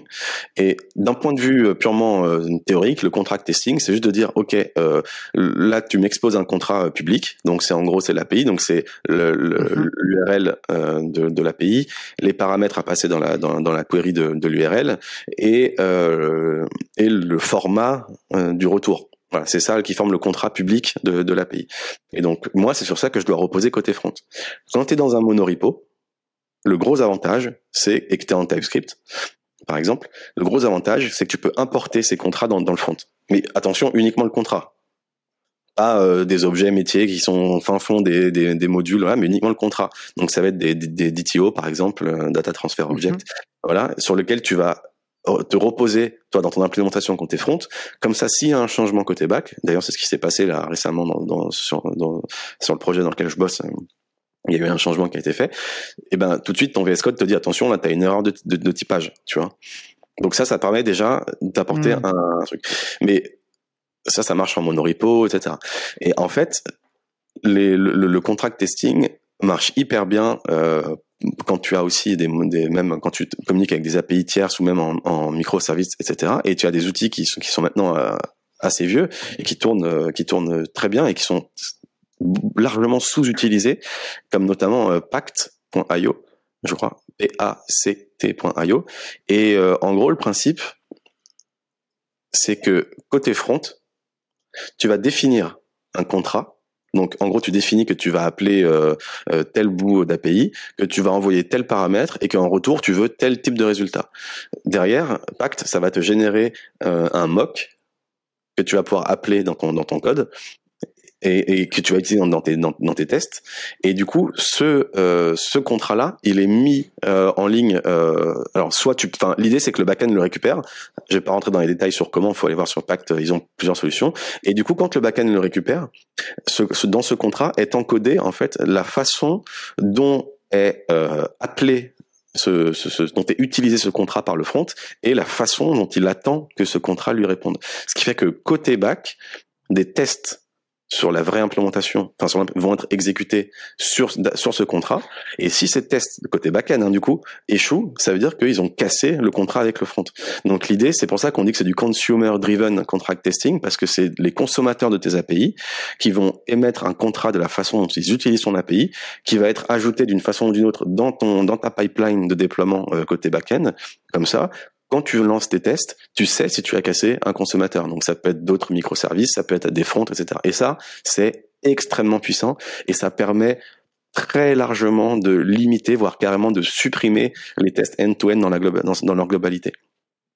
Les tests end-to-end que j'écris, c'est en gros quand je vois un bug en prod, parce que ça arrive, hein. encore il y, a, il y, a, des bugs des fois en prod sur des trucs qui sont pourtant testés en TDD, etc. Ça peut arriver.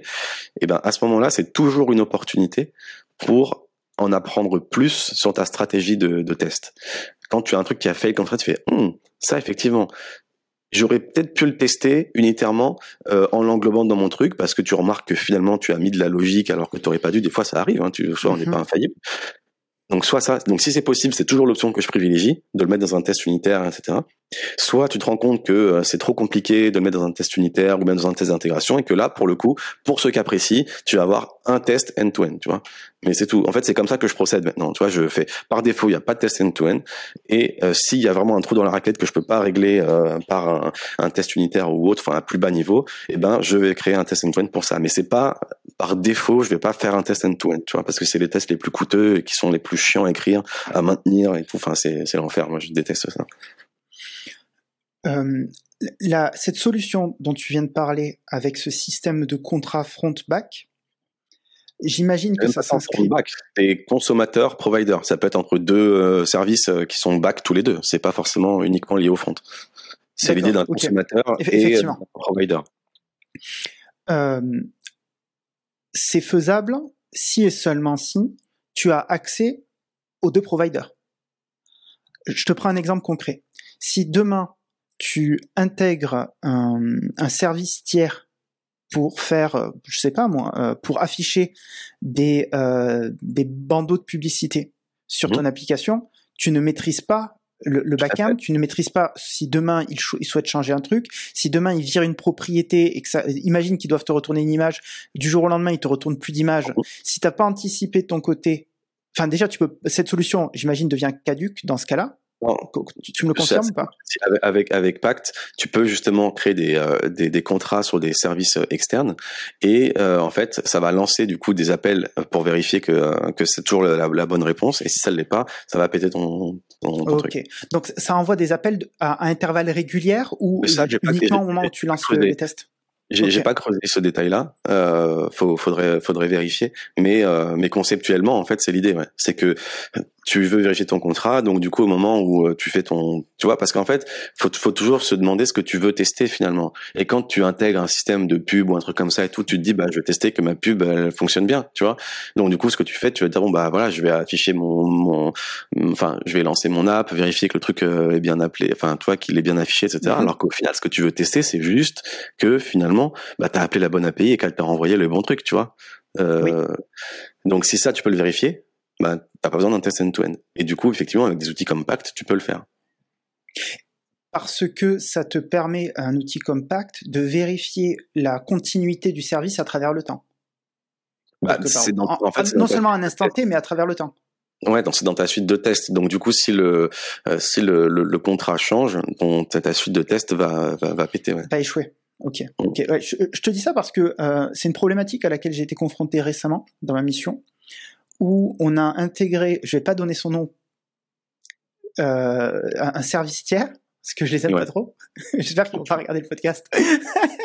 Mais ils ont fait plein d'erreurs. C'est-à-dire que du jour au lendemain, ils ont rentré des données euh, pour des, des, campagnes de publicité, mais euh, leur URL, ils avaient mis, tu vois, c'était des, des ID que nous on requêtait derrière. On se basait, on crée une URL à partir de l'ID qui nous renvoyait, sauf qu'ils nous ont mis un espace au beau milieu de l'ID. Du coup, notre, notre, notre construction de l'URL, bah, elle était plus valable. Bah oui. Euh, et, et, ils ont fait une erreur de, de frappe, tu vois, lorsqu'ils ont. et tu vois, je veux dire, moi j'étais fou, quoi, parce que ça pétait toute la prod. Parce que de mon côté, en plus de ça, j'avais pas mis en place ce qu'on pourrait qualifier d'un code défensif en me disant attention, je ne devrais pas présupposer que le contrat qu'ils ont défini dans leur document papier, ils, ils vont le respecter parce que finalement, j'ai pas la main sur eux. Mm. C'est une des problématiques aussi, de, tu vois, de, de, de, ce genre de projet. Si de leur côté ils ne, ils ne respectent plus le contrat, ben, quelle est la conclusion? Ben, ça casse, ça, ça, ça peut. c'est pas des crashs en prod, ça va juste retourner un message d'erreur, ou alors ça, ça va juste pas s'afficher, tu vois. Ouais, ouais, non, mais c'est sûr que c'est des. Après, c'est de la responsabilité aussi de, de leur part de pas faire de breaking change, des trucs comme ça, quoi. Après, nous, de notre côté, en tant que consommateur, il faut effectivement faire ce genre de, de tests pour pour vérifier. Mais euh, en, en, théorie, quand tu fais une appli comme ça publique, une API publique, il y a des règles hein, qui existent euh, pour euh, ne pas faire de changements euh, qui sont. Enfin, tu vas d'abord déprécier des choses avant de faire des breaking change, quoi. Mm-hmm. Pour les consommateurs, pour justement éviter de casser tous les consommateurs. voilà. Ouais, Parce qu'évidemment que les API comme API, machin, Facebook et tout, ils ont pas les consommateurs de tout le monde entier, tu vois, dans leur pipeline, c'est pas possible. c'est mm-hmm. ridicule. L'idée, c'est quand tu travailles au sein d'une équipe, voilà. Mais par contre, oui, tu as des appels réguliers qui sont faits pour vérifier que tu fais les. Ok. Euh, reprenons euh, la notion de test unitaire. Donc, tu, tu, tu m'as expliqué qu'elle avait eu une évolution à travers le temps. Avant, un test unitaire signifiait que j'ai une classe, j'ai plusieurs méthodes au sein de cette classe, je vais tester de manière unitaire chacune de ces méthodes. Mmh. Est-ce que je t'ai bien suivi jusque-là? Ouais. Ça pose un problème, selon moi, cette approche, non seulement sur l'aspect euh, on, on, fait, on teste des détails, on pourrait dire d'implémentation. Je sais pas si c'est mmh, le, le, c'est bien employé ici, mais je vais tester unitairement des trucs, alors que je veux tester plutôt un comportement, puisque si je change un détail, ben, peut-être que ça va pas changer mon comportement, et c'est mon comportement qui compte, c'est pas le détail. Exactement. Euh, mais ça pose, je pense, aussi un problème au niveau euh, de l'accessibilité. C'est-à-dire que des fois, je vais avoir des méthodes private est-ce que mhm. ça veut dire que si je veux tester unitairement, je vais devoir changer la nature même de mon code en exposant de manière publique une méthode pour mhm. pouvoir la tester? Enfin, c'est un non-sens. Bah, exactement. Mais ça, du, coup, ça fait partie des, euh, des, des, écueils qui ont été qui ont été soulevés. Le fait de devoir mettre une méthode euh, private en euh, public juste pour pouvoir la tester, c'est une grosse indication qu'il y a un problème. Mhm idéalement, cette méthode, elle devrait être testée par transitivité, donc par par une par une euh, voilà. Mais si on se rend compte que euh, en transitivité c'est trop compliqué et que c'est c'est trop galère, bah peut-être qu'en fait elle représente un concept euh, qu'on n'avait pas spécialement vu et qu'elle nécessite sa propre classe ou sa propre voilà qui elle pourrait être testée plus unitairement pour nous euh, voilà.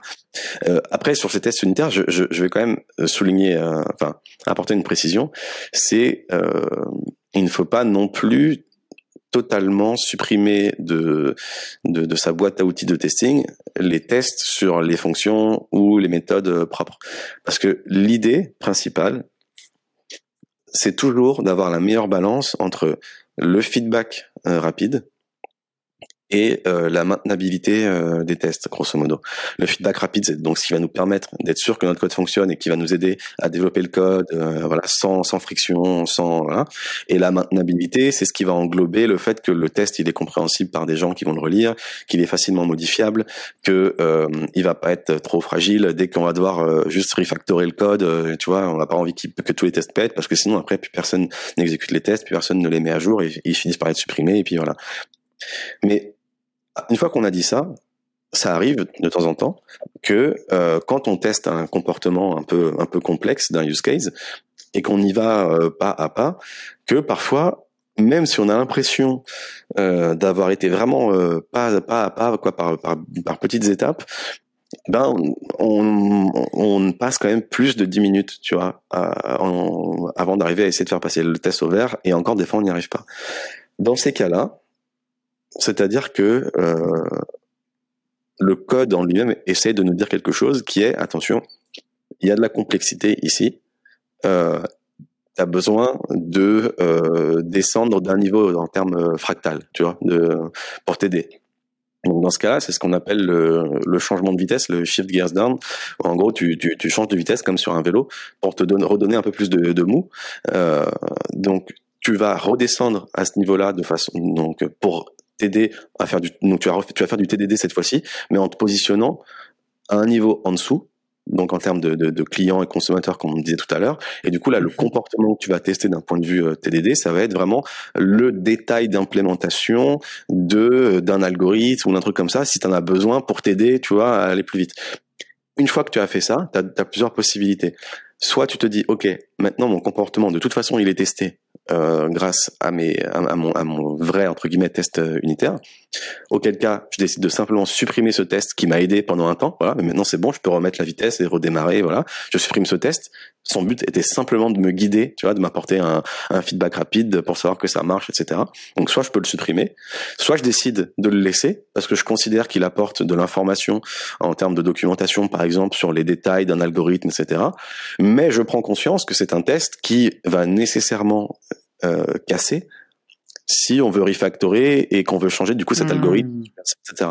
Donc c'est juste quelque chose à garder en tête et euh, dans les deux cas, c'est un choix à faire. Et quand bien même ce test changerait parce qu'on a parce qu'on a dû changer l'algorithme, eh ben il y aura pas mort d'homme parce que en fait on va se dire oui effectivement j'ai changé l'algorithme sous-jacent. Donc c'est normal que le test lié à cet algorithme lui euh, ne soit plus euh, présent. Donc euh, je peux en refaire un autre pour m'aider à développer ce nouvel algorithme par exemple.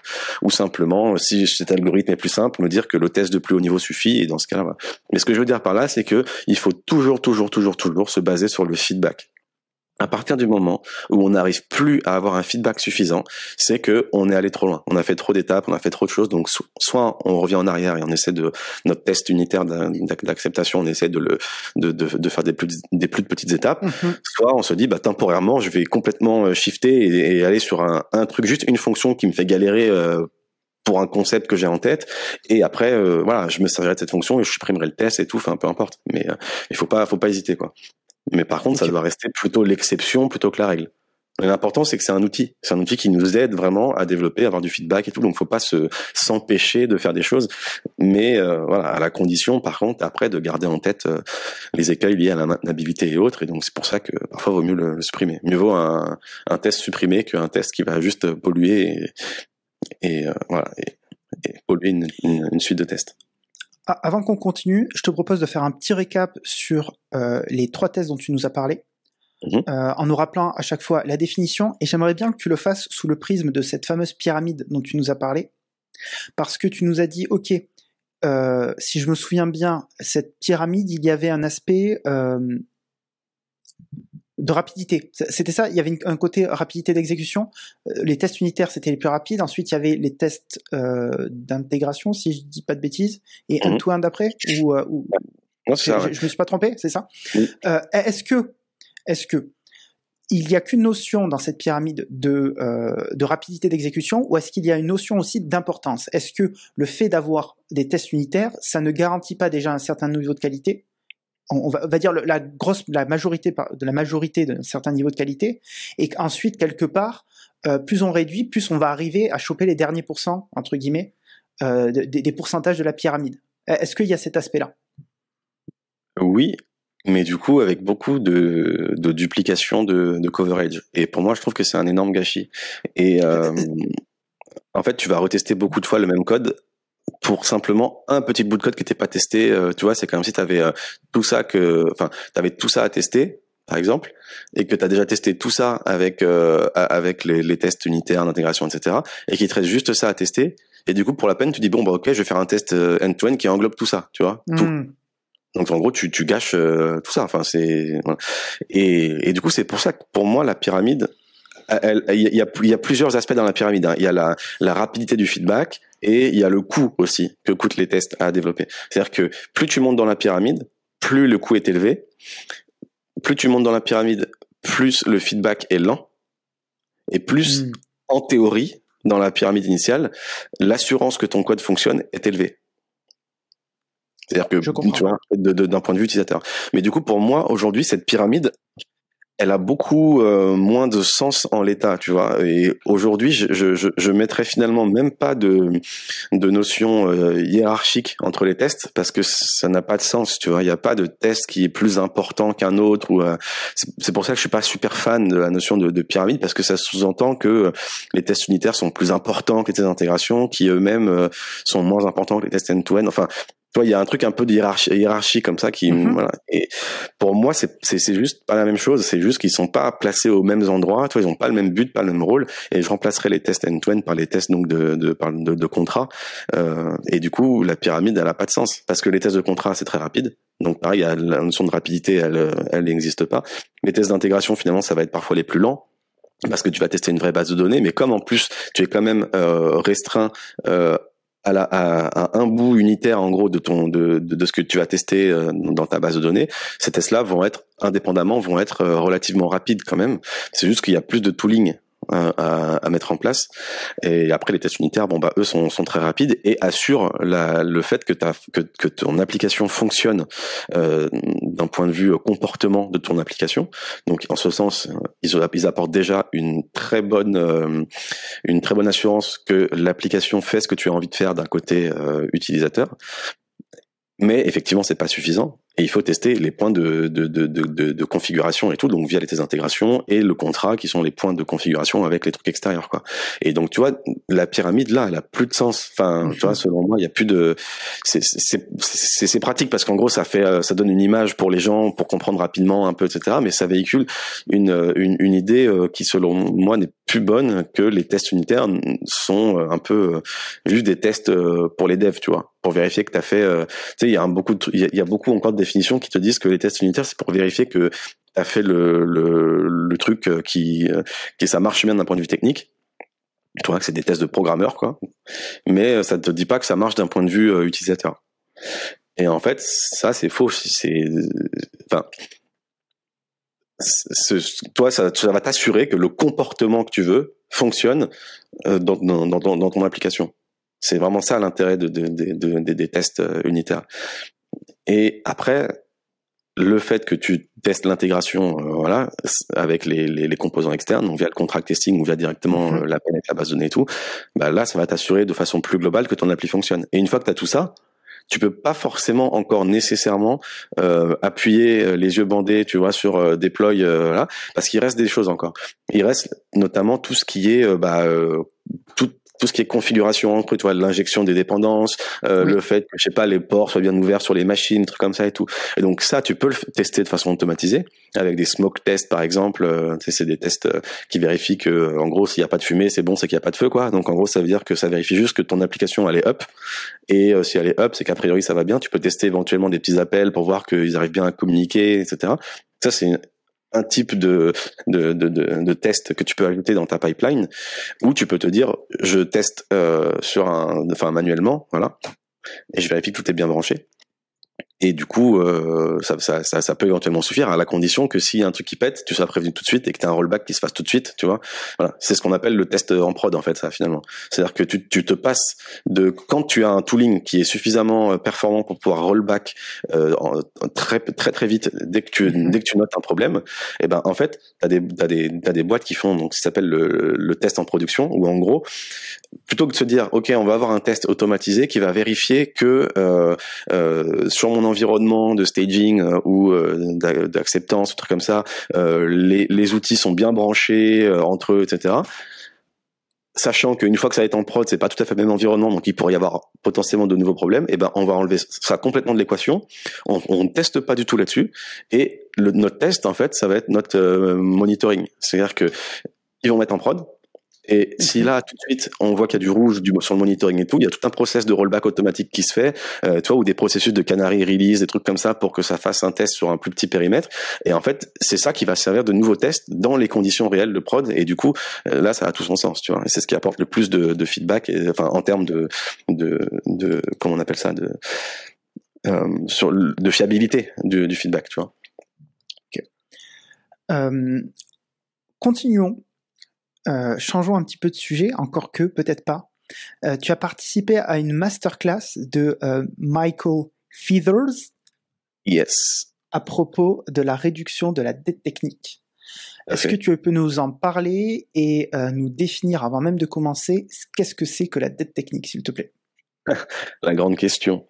la dette technique, c'est né à la base d'un mec qui s'appelle Cunningham, je crois, Mark Cunningham, ou je sais plus son Mike, ou je sais plus, enfin bref, euh, à l'époque, il travaillait dans un dans une boîte euh, dans le milieu de la finance et du coup, le, la meilleure image qu'il ait trouvée à l'époque pour expliquer euh, l'intérêt de la qualité logicielle c'est euh, aux décideurs et tout, c'est de prendre une image liée à la finance, une métaphore de, sur la finance. Et l'idée, c'était de dire, écoutez, là, tout ce que on, dit qu'on met sous le tapis parce qu'on veut aller vite, etc., c'est du temps qu'on achète au futur parce que c'est quelque chose qui va devoir être réglé plus tard.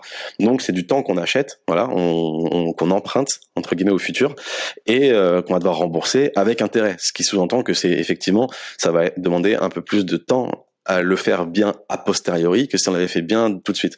C'est ça qu'il y a la notion de dette. Mais le problème avec cette notion, c'est que c'est devenu euh, assez galvaudé parce que finalement maintenant ça véhicule explicitement la notion de coût. Or, euh, c'est extrêmement euh, difficile, voire impossible, d'associer un coût à la dette, parce que la, la, la, la, dette technique, tu vois, des outils euh, de d'analyse statique de code comme SonarCube ou des trucs comme ça, et ils ont mhm. des, des, des, trucs qui te disent, ok, euh, ton pourcentage de dette technique. Alors, ok, euh, déjà je mhm. sais même pas exactement comment ils le comment ils le calculent. Je pense que ça doit être par rapport à des codes Smells ou des trucs comme ça. Enfin, je je, je vais pas rentrer dans les détails parce que là je vais parler de quelque chose que je connais pas. Mais euh, mais ce que je sais, c'est que parfois ils ils assignent à cette dette technique une somme d'argent tu vois, de ce que ça te coûte, quoi.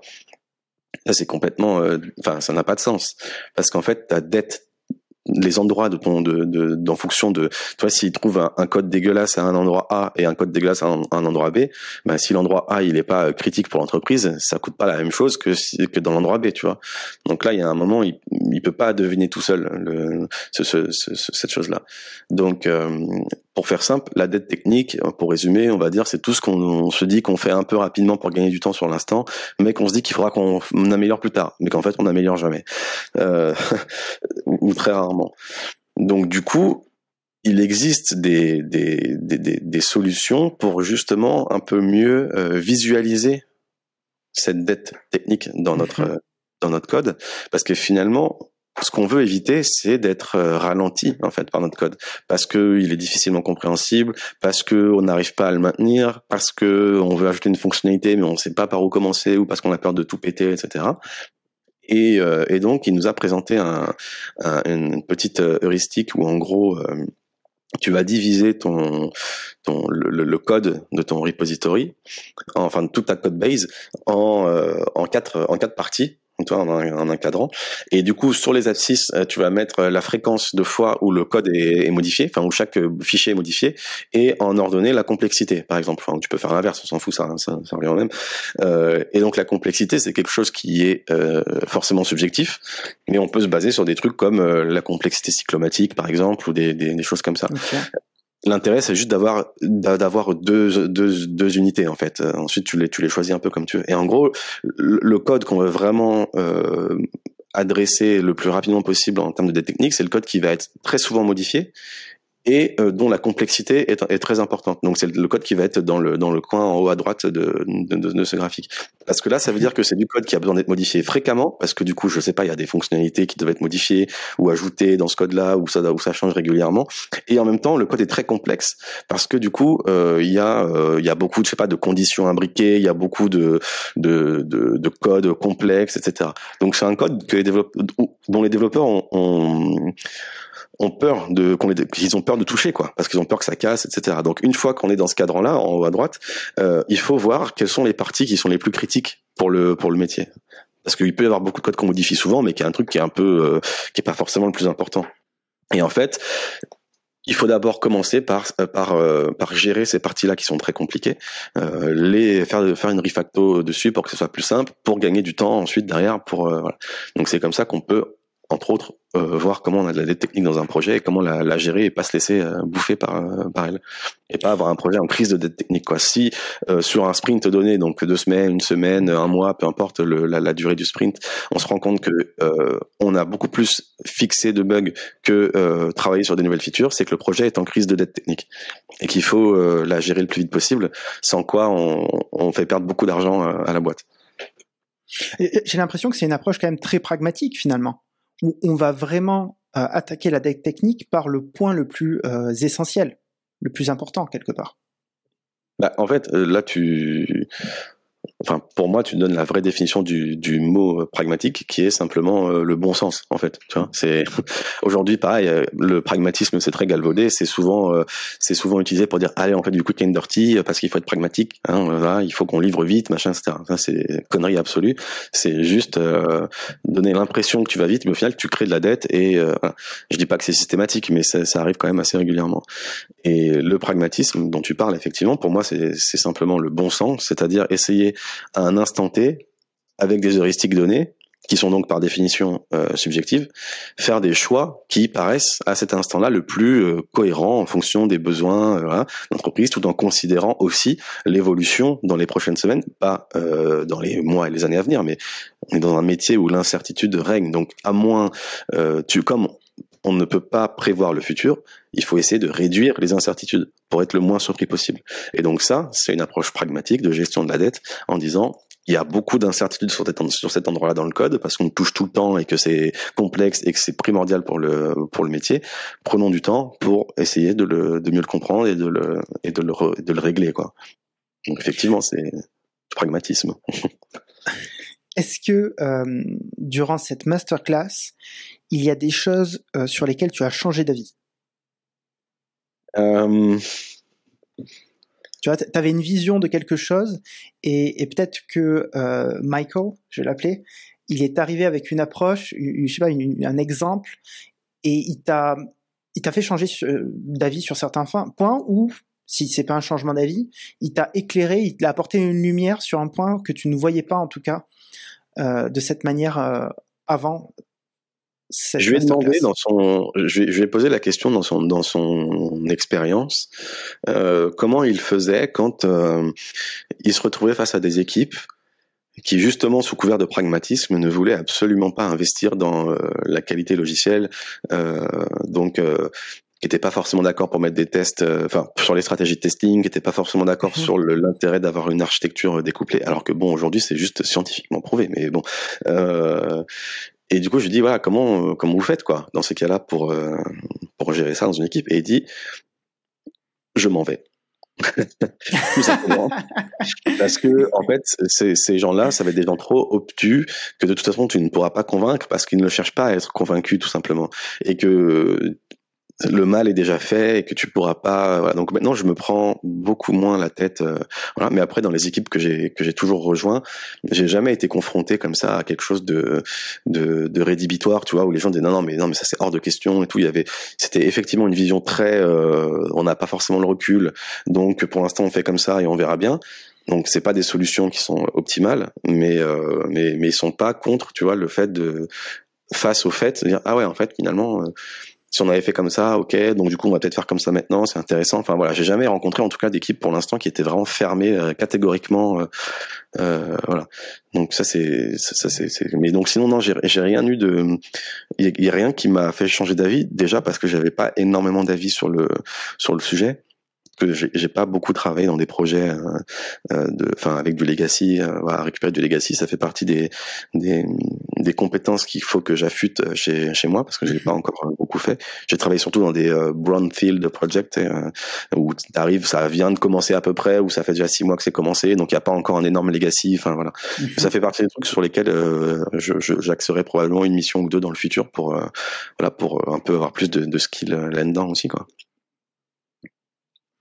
Euh, changeons complètement de sujet. Euh, j'aimerais qu'on parle un petit peu euh, d'enseignement de la programmation. Est-ce que tu peux nous parler de ton site web et de ton projet de manière générale qui s'appelle Craft Academy? Yes.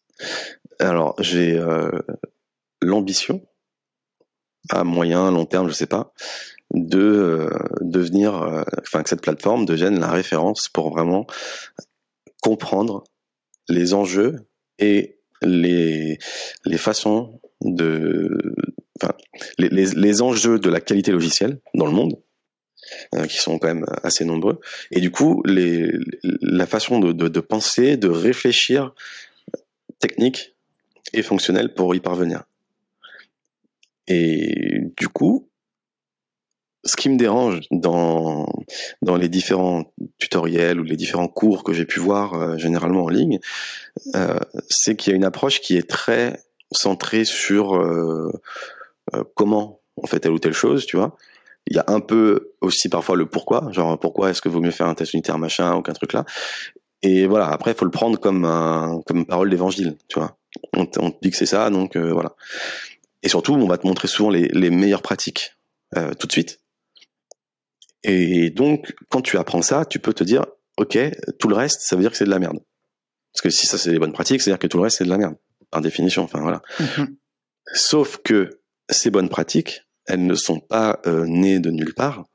Elles sont nées en réponse à euh, des problématiques rencontrées sur le terrain par des dizaines, des centaines, des milliers de développeurs, dont notre euh, industrie qui a un peu de mal à, à, à devenir mature sur le, sur le sujet, a quand même renseigné les différents écueils et différents euh, problèmes que ça a pu engendrer d'un point de vue euh, humain, en termes de burn-out, de choses comme ça, d'un point de vue euh, économique, en termes de voilà de perte d'argent phénoménale aussi. Enfin bref. Et du coup, c'est pas donné à tout le monde euh, d'avoir le cerveau branché de telle façon qu'on va forcément euh, voir les choses tout de suite avec beaucoup de recul c'est pas une critique, c'est pas une, c'est un constat. C'est juste que c'est des façons de penser qui sont un peu différentes. T'as des gens qui vont penser très en amont plein de choses avec beaucoup de recul et qui va être totalement contre nature pour eux de faire quelque chose sachant que c'est pas la bonne façon de le faire. Tu vois que c'est parce que c'est juste un non-sens. C'est complètement idiot parce qu'on sait que de toute façon on va devoir le changer après, donc autant le faire tout de suite. Enfin, tu vois. Et donc ça, c'est juste un non-sens pour plein plein de gens, dont je fais partie, hein, honnêtement. Sauf que en pratique, beaucoup de gens ne pensent pas comme ça, et tu peux pas leur en vouloir, c'est comme ça. Et du coup, dans la vie de manière générale, les gens apprennent souvent à travers la la douleur, enfin toi, à travers l'émotionnel, à travers le ressenti. Donc du coup, mon approche, c'est plutôt de, j'ai en tête, si tu veux, une sorte d'arbre de compétences, un peu comme dans les jeux vidéo, tu sais que tu dois compléter un mhm. peu pour arriver à ces fameux quatre euh, métriques dont j'ai parlé au début, et donc qui, qui découlent, dont découlent après plein de, choses qui sont toutes liées, évidemment, parce que c'est tout dans la même sphère.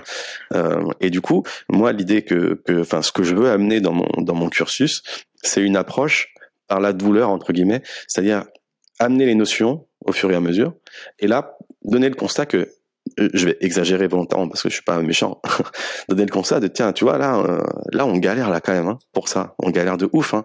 Bah ouais, on galère de ouf parce qu'en fait c'est normal parce que ça c'est une problématique qui est connue, qui aurait pu être évitée si on avait fait comme ça. Et hop, là j'amène la notion, j'amène la notion, voilà, qui permet du coup à l'étudiant de comprendre à quelle problématique elle vient répondre et surtout à savoir dans quel cas il peut l'utiliser et dans quel cas se contenter d'autres choses. Et du coup, plus que d'apprendre des, des théories euh, et de les pratiquer un peu, ça apporte aussi des heuristiques parce qu'on n'est jamais dans un cadre purement euh, théorique, euh, c'est toujours lié à un contexte. Donc ça apporte des heuristiques, des schémas de pensée qui permettent après de faire des choix et d'être vraiment euh, force de proposition dans une équipe et de pas tomber dans le piège de écoutez les bonnes pratiques c'est ça. Donc si vous faites pas comme ça, vous êtes des merdes. Voilà. Au final, c'est toujours toi qui va te faire dégager. Donc ça sert à rien. L'idée c'est d'arriver à trouver un bon compromis pour arriver à travailler en équipe. voilà. Dans un monde idéal, tout le monde aurait la même connaissance, les mêmes pratiques, on ferait tous les, les, les choses directement super bien et dans ce cas-là, il y aurait que des silver bullets partout ce serait génial, tu vois.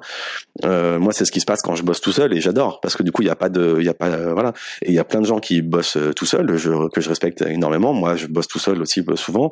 Et mais je suis, je reste convaincu que on peut faire plus de choses en équipe. Et une des bases quand même du software craftsmanship, c'est aussi d'essayer de vouloir faire en sorte que toute la communauté progresse pour monter d'un mhm. niveau tout le monde, tu vois. Donc ça c'est c'est mon c'est mon ambition à terme. J'aimerais vraiment, tu vois, pouvoir me dire que j'ai participé euh, donc avec euh, d'autres formateurs éventuellement après qui viendraient peut-être me rejoindre, je sais pas, à euh, une génération de développeurs qui ont en tête les expériences de notre industrie passée et qui vont savoir dans quel cas appliquer ou non euh, ces, euh, ces, euh, ces, problématiques. Et voilà. Et c'est pour ça que aussi, je, je, je, je, tiens très fortement à rester au contact du euh, réel et que je ferai pas de ce de, de, de ce site un, un, emploi pour moi à temps plein, parce que je, veux absolument rester dans le, dans le concret parce que justement ça alimente, si tu veux, toutes mes heuristiques internes pour pouvoir ajouter des, des, des, branches aux arbres décisionnels que j'ai dans le cerveau un peu, qui permettent d'affiner, tu vois, de euh, plutôt que de se dire ok il y a une silver, une silver bullet, on fait ça tout le temps comme ça machin et tout. Moi j'aime bien prendre l'image de pas une balle en argent mais d'un barillet en argent, tu vois. C'est-à-dire que tu as plein de silver bullets dedans, mais qu'en fonction euh, du euh, loup-garou que tu en face de toi, tu sais que c'est plutôt celle-là ou celle-là ou celle-là qu'il faut tirer quoi, tu vois. Et ça ça se fait en prenant conscience déjà donc par la pratique et comme on a tous nécessairement qu'une enfin qu'une vie, et eh ben c'est en écoutant aussi l'expérience d'autres gens, ce qui fait que voilà, ça manipule. Je sais plus quel quel écrivain ou quel poète ou je ne sais qui disait ça, mais en gros, euh, celui qui lit mille livres aura vécu mille vies, un truc comme ça. Il y a, il y a une, une, citation qui est un peu comme ça. Et ben là, c'est un peu pareil. L'idée, c'est que en, en s'appropriant l'expérience et en la comprenant, surtout en apprenant pas par parole d'évangile, en essayant de comprendre, voilà, et eh ben ça permet d'avoir une expérience plus globale plus euh, et d'apporter plus de, de voilà. Mon objectif vraiment final pour les gens, c'est qu'ils puissent se sentir bien dans leur travail, serein, je, je vais, je vais pas me, je m'adresse pas aux gens qui considèrent le développement comme un travail alimentaire. Je le critique pas. Il y a des gens qui, qui pour eux c'est un travail alimentaire. Il y a pas de souci, c'est parfait. Je, je c'est, c'est pas euh, à moi de décider euh, ce qu'ils doivent penser. Mais je m'adresse pas à ces gens-là. Je m'adresse aux gens qui veulent vraiment euh, s'émanciper dans le dans le développement, s'épanouir et devenir vraiment force de proposition. Et du coup, moi, mon objectif, c'est d'apporter à ces gens-là une sérénité mentale, parce qu'on peut vite devenir fou avec le code quoi avec euh, puisque ça marche pas ça fait ci ça fait ça. Enfin tu vois le fait de devoir travailler jour et nuit pour moi c'est c'est inadmissible. Enfin ça devrait pas être euh, même si c'est une passion et tout c'est pas bon pour le c'est pas sain. Donc en gros je veux que les gens aient une sérénité mentale qu'ils aient une sérénité financière, c'est-à-dire pouvoir avoir des salaires plus élevés parce que justement ils ont une, euh, une des compétences qui les, qui les valent, qui le valent, qui vaut vraiment ce, salaire-là. Et donc tout ça, ça passe par une compréhension globale de la qualité logicielle, euh, mais aussi en passant par le recueil des besoins, de la communication avec le produit, de la communication avec les utilisateurs. En fait, tout est lié en fait, absolument tout est lié. Et du coup, à terme, voilà, c'est tout ça que je vais enseigner. J'avais pour projet de d'avoir euh, une première version de ce cursus euh, plutôt orienté sur les tests euh, qui sortaient avant la fin de l'année. très franchement, ça va être compliqué, je pense. C'est dur. Mais hein. je, vais, je vais voir. Ouais, je vais, je vais voir parce qu'en fait, à chaque fois que je commence, je, je réfléchis à quelque chose et je sais que ça, c'est un truc qui est euh, infini ça, ça évolue permanente. Mais donc du coup, le, je pense que ce que je vais plutôt faire, c'est sortir au fur et à mesure. J'ai déjà des bêta testeurs qui, qui sont intéressés, euh, donc peut-être le voir avec eux, le monter en, avec eux pour, pour pour commencer à tester un peu tout ça, cette cette démarche. Et voilà. Et donc bah, j'invite tous ceux qui qui pourraient être intéressés euh, sur mon site, euh, enfin plutôt sur euh, Craft Academy tout attaché .substack.com, c'est le ma newsletter elle est accessible gratuitement. Il n'y a pas besoin de s'inscrire pour euh, pour la lire. Mais si vous inscrivez, euh, n'hésitez pas à me à m'envoyer un, un, petit message ensuite euh, en, en, réponse enfin une fois que vous êtes inscrit avec euh, voilà avec ce que vous avez envie d'apprendre ce que vous avez ce qui vous intéresse etc c'est des retours qui sont hyper intéressants et qui permettent moi de rester le le plus possible collé aux attentes voilà c'est un peu mon, on, mettra on, mettra pour euh, tous les liens en description. Donc pour ceux qui sont intéressés, je vous invite à aller regarder. Euh... Pour l'Académie, sur le site, j'ai juste un cours sur le clean code que j'ai fait euh, en début d'année, qui était plus pour moi pour mettre un pied à, l'étrier. En fait, c'était plus pour me pour me motiver, pour lancer quelque chose. C'est euh, ça reste euh, des notions assez fondamentales et qui sont assez assez basiques pour la partie à l'écrit. la partie vidéo, il y a des choses un peu plus complexes, un peu plus intéressantes. Mais voilà, mais c'est pas tout à fait la pédagogie que je veux amener ensuite sur le sur le site. C'est pas c'est un peu différent. Euh, tu as dit, donc, tu as, cette volonté aujourd'hui euh, de, partager de la connaissance, des retours d'expérience, etc. Euh, il y a plein de choses qui existent quand même. Aujourd'hui, tu, vois, par exemple, tu parlais de solutions à des problèmes donnés. en ce moment, je travaille sur les design patterns.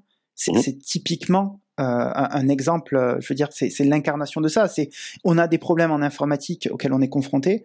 Il existe aujourd'hui des solutions qui ont, euh, qui, qui sont pas sorties nulle part, mais qui ont justement émergé à force de travail successif. Et, du coup, voilà, aujourd'hui, bah, il faut se les, se les approprier. Et il y a tout ce travail, effectivement, mais on sait que ça, ça marche justement parce qu'il y a eu, les, ça a passé l'épreuve du temps, comme on dit. Mmh oui, c'est les design patterns font partie effectivement euh, des, des, des, briques euh, qui permettent de se créer justement ce, ces, schémas mentaux de, de, de pensée, mmh mais qui sont déjà des briques très euh, précises, je trouve, enfin, sur certains patterns. Euh, il y, a, y, a, y, a, énormément de choses déjà à comprendre avant, et, et ne serait-ce tout ce qui tourne autour du, du, du, des tests et tout. En fait, si tu veux, dans, dans mon cours là, moi ce que j'ai envie, c'est que les gens en fait fassent du TDD sans s'en rendre compte, tu vois, qu'ils apprennent le TDD sans s'en rendre compte, sans que je le nomme, tu vois, au début, TDD. Tu vois. Mhm. Euh, parce que c'est une façon de penser finalement, c'est une façon de penser le code, une façon de, enfin bref. Mais euh, mais oui évidemment il existe aujourd'hui déjà des ressources évidemment et notamment plein de plein de bouquins quoi. Moi c'est c'est mes c'est mes mines d'or mais après je suis pas mhm. d'accord avec tout ce que je lis dans des bouquins parfois même si c'est des mecs qui ont euh, euh évidemment 30 années d'expérience, il y a des fois des, des des points précis sur lesquels je suis pas tout à fait d'accord parce qu'on a le droit de pas être d'accord, même si on a 10 ans d'expérience et qu'ils en ont 30, parce que en fonction de notre contexte ou quoi, on n'a pas vu forcément les mêmes choses. Mais voilà, c'est pas une question de qui a tort, qui a raison, c'est une question de euh, de contexte et de savoir que bah, moi, dans les situations que j'ai rencontrées, la plupart du temps, je suis pas d'accord avec cette euh, avec ce ce qui est dit, même si je comprends que c'est dit pour ça. Euh, voilà, tu vois, ça dépend des pratiques, ça dépend de, de plein de choses. Euh, quelle est ton expérience aujourd'hui au niveau de l'enseignement euh, de la programmation à des euh, devs juniors bah, dev junior précisément, pas. j'ai juste, j'ai fait quelques. Alors c'est pas vraiment de l'enseignement, ça, c'est plus de. J'ai fait des, des présentations dans des meet des trucs comme ça. voilà où il y avait pas mal de, de, développeurs juniors qui à chaque fois mhm était assez content de, de, la présentation. Et euh, j'ai donné des cours aussi quand j'étais encore à la fac, euh, mais c'était des cours sur le HTML, CSS, donc c'est pas trop ma tasse de thé, donc euh, j'ai fait ça un peu pour dépanner. et sinon, il y a, il y a, il y a longtemps, j'avais créé un cours sur le site du Zéro sur la programmation euh, basique euh, sur Casio. Et j'étais le cours euh, le plus lu donc sur sur pour le basique Casio. J'avais je sais pas il y a eu genre peut-être 800 000 800 000 vues du, du truc. Ah c'était assez, cool. Donc ça c'était mes premières voilà, mes premières expériences de d'enseignement euh, euh, c'était il y a 15 ans maintenant ça date. Mais voilà. Et aujourd'hui, j'essaie de partager le maximum de connaissances gratuitement aussi, tu vois pour euh, c'est ce que je fais sur sur LinkedIn, c'est ce que je fais via ma newsletter. J'essaie de partager un maximum de contenu pour plusieurs raisons. Déjà pour que les gens, quand ils pensent à ce à ces problématiques-là, aient mon nom en tête. Et que euh, ensuite ça puisse enfin tu vois générer de la curiosité que les gens puissent aller creuser derrière des, des sujets ce genre, de choses. Là j'ai ralenti un peu le rythme sur ma newsletter. Avant je faisais vraiment une par semaine. Et après les vacances et puis avec les déménagements successifs et tout c'était un peu compliqué de continuer. Et en fait là je me suis dit bon bah c'est vrai que c'est bien quand même d'avoir au moins une euh, un poste par semaine. Mais je préfère en fait finalement peut-être faire un petit peu moins si enfin toi je vais pas me mettre à écrire un truc un peu à l'arrache juste pour avoir un truc à écrire tu vois. Donc euh, je je m'impose plus forcément de faire un par semaine. Mais euh, mais voilà. Là il faut quand tu les fais tu vises la qualité. mais ouais. C'est c'est du coup je suis curieux de savoir comment tu t'organises en termes de temps parce que euh, moi j'ai la volonté aujourd'hui typiquement de présenter chaque design pattern sur la chaîne YouTube d'ailleurs euh, sur laquelle vous voyez cette vidéo. Alors pour ceux qui ont la version audio, euh, je vous invite à vous abonner à la chaîne des devs sur YouTube. Et c'est un travail colossal. Donc j'ai acheté deux bouquins sur les design patterns, j'ai une formation en plus, donc je suis en train de bûcher le truc, je crois ça avec mes expériences passées. Puis je me dis, euh, je, pensais en deux semaines que j'allais sortir euh, une vidéo sur le design pattern de la factory. Tu parles, j'y suis encore, en ah, plus je galère parce que j'ai plein de ah projets en parlèle. après, tu, vois, c'est le, c'est le, le, le, fameux terrier. Enfin, tu, tu, le rabbit hole en anglais. Après, tu, tu trouves des trucs, tu continues, tu continues, puis t'es dans un effet de tunnel un peu mm-hmm. qui, euh, non, mais je sais pas, j'ai peut-être te décevoir, mais j'ai pas trop d'organisation en vrai. Euh, J'en avais un peu au début, mais euh, ça, en fait, comme là, j'ai changé de mission, comme j'ai changé de, de, routine quotidienne et tout, là, j'ai pas, je me suis pas encore recréé une, une routine de travail euh, par rapport à ça précisément. Et du coup, je le fais un peu plus à l'instinct. Tu vois, quand j'ai quelque chose à dire sur LinkedIn, euh, par exemple, je vais le dire plus à l'instinct. Euh, j'ai pas forcément de, j'ai pas de programme d'écriture. Tu vois, j'ai plein de notes hein, dans tous les sens sur des sujets. ouais, j'ai notamment un, un, Notion dans lequel j'ai une grande, une grande base de données qui recense les bouquins que je lis et donc sur lesquels je prends des notes, les bouquins techniques. Et du coup, je les tag euh, par euh, par concept et, autres. Donc ça me fait une sorte de gros euh, thésaurus technique, voilà. Donc je vais piocher là-dedans de temps en temps en fonction des bouquins que je lis et des, trucs que je que je vois, etc. Mais sinon, c'est un peu plus au feeling, ouais. C'est là, je me suis remis à poster un peu plus régulièrement sur sur, sur LinkedIn, euh, mais mais sinon, c'est un peu plus au feeling. Il va falloir que je vous mette une, une deadline pour le pour la pour euh, une première mise en ligne du cours, mais je pense que je vais je vais faire en fait des, de la mise en ligne continue, tu vois. Euh, et pas un gros truc d'un coup. Euh, pour l'instant, je vais faire juste un accès réservé à ceux qui qui veulent être bêta testeurs et pour affiner ça avec eux avant de faire un lancement un peu plus officiel entre guillemets. Si au moins avant la fin de l'année, tu vois, j'ai commencé à avoir des retours et que j'ai commencé à écrire des trucs, faire des vidéos, etc., ce sera déjà une, une, une victoire. Euh, est-ce qu'il y a une question que je ne t'ai pas posée et que, euh, j'aurais, que tu aurais aimé que je te pose? Hmm. un, sujet qu'on n'a pas abordé. On a abordé pas mal de choses. Euh, ah, bah, ça, je te le fais pas dire. ça fait deux heures là. Euh, moi, je pourrais en parler pendant deux semaines d'affilée. Hein, donc, euh, non, je pense qu'on a parlé de, de, de, pas mal de choses. non, il y a un truc dont on peut éventuellement parler. Alors, c'est pas vraiment une question que tu aurais pu me poser, mais enfin, si. Euh, je vais pas le tourner sous forme de question, mais moi, il y a un, un truc qui m'énerve un peu. Euh, quand tu connais pas mal de choses, tu vois, sur la théorie, des trucs comme ça, parce que tu es curieux, parce que euh, voilà, ça t'intéresse, tu as envie de progresser dans ton métier, tu as envie de faire les choses correctement. Mhm. Et que parfois tu arrives dans des équipes et du coup on va te considérer comme le euh, le mec euh, qui est trop académique, qui est trop technicien, t'es un peu pris de haut, puis on considère que tu te la pètes un peu parce que tu connais plein de trucs, machin, etc. Tu vois. Eh bien, ça, ça t'arrive souvent? Ça m'arrivait. Ça, a pu t'arriver souvent. Ça m'arrivait beaucoup avant. Donc maintenant, euh, euh, maintenant, je suis pas, un, je suis pas un expert de la communication euh, sociale humaine, tout ça. Donc des fois, ça m'arrive de, de, de, mettre un peu les pieds dans le plat et du coup de, de, de faire, d'avoir sur le truc. Mais c'est pas grave. Après, je, je, je, prends les remarques et parce que je sais que moi, intrinsèquement, je me considère pas comme étant meilleur que tout, que tout le monde. Donc mhm. c'est juste de la maladresse de communication. Et donc ça, ça se travaille. Mais, mais ce que je veux dire, c'est que dans ces cas-là, je me dis, mais vous considérez du coup que ces gens-là ne sont pas humbles, sont prétentieux, etc.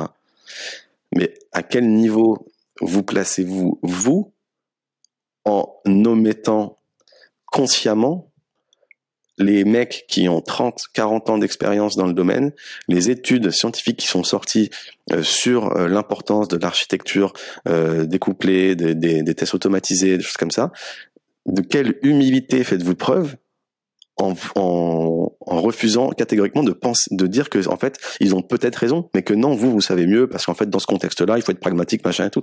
Tu vois, j'ai envie de dire, les gars, c'est vous qui êtes pas du tout humble en fait. Tu vois, acceptez que, acceptez que il euh, y a des gens qui savent des choses euh, parce qu'ils ont eu 30 ou 40 ans d'expérience, qu'ils ont, ils sont passés par les mêmes problèmes que vous. Acceptez de ne pas redécouvrir à chaque fois le feu tous les jours ou la roue ou quoi au caisse quoi. Et à un moment, euh, notre industrie a ce problème-là de, euh, on a à la fois la chance qu'elle évolue très vite et que du coup on a des retours d'expérience qui sont extrêmement importants et euh, et euh, c'est quoi le terme français? Il y, a, beaucoup de partage. Valuable, comme on dit en fiable? Enfin, qui ont beaucoup de valeur, quoi, qui ont beaucoup de, de, de mmh. valeur, et des gens qui sont encore nos contemporains, tu vois? Si, ça, c'est une chance inouïe. Et malgré ça, beaucoup de gens n'ont pas l'humilité de considérer que potentiellement ils ont besoin en fait de d'apprendre des choses de nos de, des gens qui ont vécu d'autres trucs avant eux. Et du coup qui vont te dire bah non écoute nous on fait ça comme ça ça marche basta machin tout. Non mais ok mais ça ça fait 30 ans qu'on fait comme ça et 30 ans qu'on voit que ça marche pas. Sauf qu'en fait les gens voient pas que ça marche pas. Et c'est ça le problème. C'est que je prenais l'exemple euh, il y a il y a pas très longtemps sur sur LinkedIn euh, dans, je, je, crois que c'était il, il, y a 200 ans à peu près, peut-être un peu plus, j'ai plus les, dates exactes, mais euh, il y a Roland Garros, euh, l'aviateur, qui a traversé pour la première fois la, la Méditerranée. Et il l'a fait en presque 8 heures, je crois. Et donc ça, ça faisait suite à des années et des années, euh, de, des, dizaines d'années d'expérience, d'erreurs, de mort même hein, dans, dans l'aviation pour arriver à, à ce stade. Pour et donc c'est grâce à l'expérience des gens d'avant, de ce que l'industrie a appris, qu'il a pu en fait euh, arriver à, euh, à, cette euh, à, à, ce niveau-là. Et le, le, tout le paradoxe de notre industrie, c'est que on a la chance euh, d'avoir toutes les informations liées à ces expériences, euh, à toutes ces expériences passées, qui ont été faites dans les, dans, avec des, des, gens qui sont encore nos contemporains, tu vois. Alors que Roland Garros, les trucs d'avant, c'est, c'était déjà mort, tu vois, les, les mecs qui, qui avaient fait de l'aviation tout premier, etc. Et, euh, et malgré ça, donc on est là, tu vois, en train de se dire, ouais, regardez, euh, on a quand même appris, tu vois, parce que on a, on, on, a appris de notre expérience personnelle, on a un peu vu des mecs qui ont fait des trucs avant, donc du coup, regarde, on est, tu vois, maintenant, euh, ça marche puisqu'on arrive à traverser la Méditerranée en 8 heures, tu vois, et tout le monde est là en train de se dire, ouais, trop bien, on arrive à traverser la Méditerranée en 8 heures, tu vois, ça sert à rien, les bonnes pratiques, les machins et tout, on s'en fout, ça marche. Ok, les gars, mais vous auriez pu, dans le même temps, faire Paris-New York, quoi, aujourd'hui, avec tout ce qu'on sait. En, 8 heures. Donc euh, tu vois, c'est ça le, le, le, truc. Les, les pour eux, il y a pas de problème parce que bon, on a traversé la Méditerranée, quoi. C'est cool. Ouais, mais les gars, moi je vous donne, enfin, je vous propose pas de traverser la Méditerranée, je vous propose de traverser un océan, quoi. C'est c'est ça dont on est capable aujourd'hui. Mhm. Tous ensemble, tu vois, avec ce qu'on apprend, avec ce qu'on sait, et des, des, des milliards et des milliards, des milliards d'euros, de dollars, d'argent public parfois, qui seraient économisés, tu vois, s'il y avait des vraiment des, des, des meilleures pratiques mises en place mais encore une fois, meilleure pratique, ça veut pas dire on reste enfermé pendant six mois pour mettre le truc le plus clean possible et après on sort le truc. Pas du tout. Ça c'est ça c'est complètement la plus mauvaise pratique possible. C'est simplement que tu as trois grandes notions, enfin trois grands facteurs dans le développement d'un logiciel. Tu as la qualité, tu as le périmètre fonctionnel et tu as le temps en gros. Euh, souvent euh, le temps c'est pas négociable. Euh, si tu dois couvrir un événement par exemple, euh, l'événement il va pas t'attendre, euh, voilà. Et euh, la qualité c'est pas négociable non plus en soi. parce que c'est ce qui c'est le plus important quoi. Donc généralement on va faire une des concessions sur le périmètre fonctionnel pour livrer plus rapidement, pour euh, voilà, et avec de la qualité. Et c'est mieux parce qu'on a des feedbacks plus rapides et au final on peut rapidement se rendre compte qu'on qu'on va vers la bonne chose ou pas, etc. Sauf que ça personne ne le fait quasiment et on se dit bon bah le temps on peut pas, euh, le périmètre fonctionnel alors là euh, impossible, il faut absolument qu'il y ait telle telle feature machin etc à telle date. Donc du coup bah forcément le seul truc sur lequel on peut jouer c'est la qualité. Donc du coup, il joue sur la qualité, mais en se tirant une balle dans le pied parce que euh, après, il, ça crée tous les problèmes de techniques dont on a parlé. Donc l'idée, c'est d'arriver à concilier un peu tout ça. Quoi, il y a pas, euh, il faut jouer un peu sur le sur le, le périmètre fonctionnel en le réduisant au maximum sur des itérations très courtes. Ça n'empêche pas d'avoir une, une vision à moyen terme ou à plus long terme. Elle est même nécessaire, cette vision. On veut telle vision pour le produit, on veut telle fonctionnalité, tel type de truc. Ça, c'est hyper important. Ça se perd pas. L'idée, c'est pas de naviguer à vue. L'idée, c'est de se dire, comme il y a d'énormes incertitudes, on les réduit, on réduit le scope et on fait des, du coup, si euh, on a, euh, on, se donne un mois, par exemple, euh, pour être un peu en mode shape up, enfin, le truc de Basecamp, je sais plus quoi, là. Enfin, bref euh, on, on, va juste réduire un petit peu en périmètre fonctionnel, mais au moins ça va être de, qualité. Et du coup, on aura des feedbacks. Et si grâce, euh, grâce au feedback, on doit modifier des choses, comme on a la qualité, et eh ben ces choses à modifier, elles vont être plus simples. Donc petit à petit, on va mettre de moins en moins de temps à faire des modifications euh, à ce qui existe déjà, alors que sinon c'est le contraire. On met de plus en plus de temps à faire des modifs parce qu'on se dit qu'on fait des, on rajoute des ifs par-ci, des else par-là, on rajoute des trucs, machin, et ça devient un enfer. Et c'est là qu'on crée des, des monstres de, de, de spaghettis. Alors, est-ce qu'on pourrait dire que un projet de qualité, c'est un projet sur laquelle, sur lequel la vélocité de chaque développeur augmente à travers le temps? Bah, déjà, j'aime pas le terme vélocité. Pour moi, ça veut rien dire. C'est, c'est, du bullshit. La, euh, euh, vélocité, ça veut dire faire plus vite quelque chose. C'est, c'est accéléré. Tu, tu vois ce que je veux dire? C'est, c'est la vitesse, la vélocité. C'est quoi la définition de la vélocité? Tu mets bah, dans, dans, dans, la, dans, dans, Scrum, la vélocité, c'est juste un outil euh, de, pour les managers, en gros, pour voir si tu fais bien ton taf. Exagère, parce qu'à la base, c'est pas, c'est pas ce pourquoi il a été fait dans Scrum, mais et pour moi, la vélocité d'un développeur n'a pas de sens parce que là, on parle d'une équipe, tu vois, c'est c'est c'est l'équipe qui importe. Et pour moi, les seuls critères qui importent, c'est ceux que j'ai dit tout à l'heure, c'est-à-dire est-ce qu'on déploie fréquemment, est-ce qu'on importe euh, le, la quantité de bugs qui est importée, euh, enfin qui est créée dans la dans l'appli euh, quand on fait des des des, des, des déploiements, et euh, est-ce qu'on peut euh, revenir vite à un état qui fonctionne si on y a tout qu'à péter, et, euh, et, et, et en fait le temps que qu'on met pour dire ok là il y a ça qui nous est demandé on va le commit et on, et hop, euh, c'est en prod quoi. Enfin ou au moins déployé dans un environnement un peu isoprod où il y a une QA ou un truc comme ça. Pour moi, c'est ça qui fait la qualité. Enfin pour moi, c'est pas moi, hein, c'est pas moi qui le dis, hein, c'est l'industrie. C'est ça qui fait la qualité euh, d'une équipe.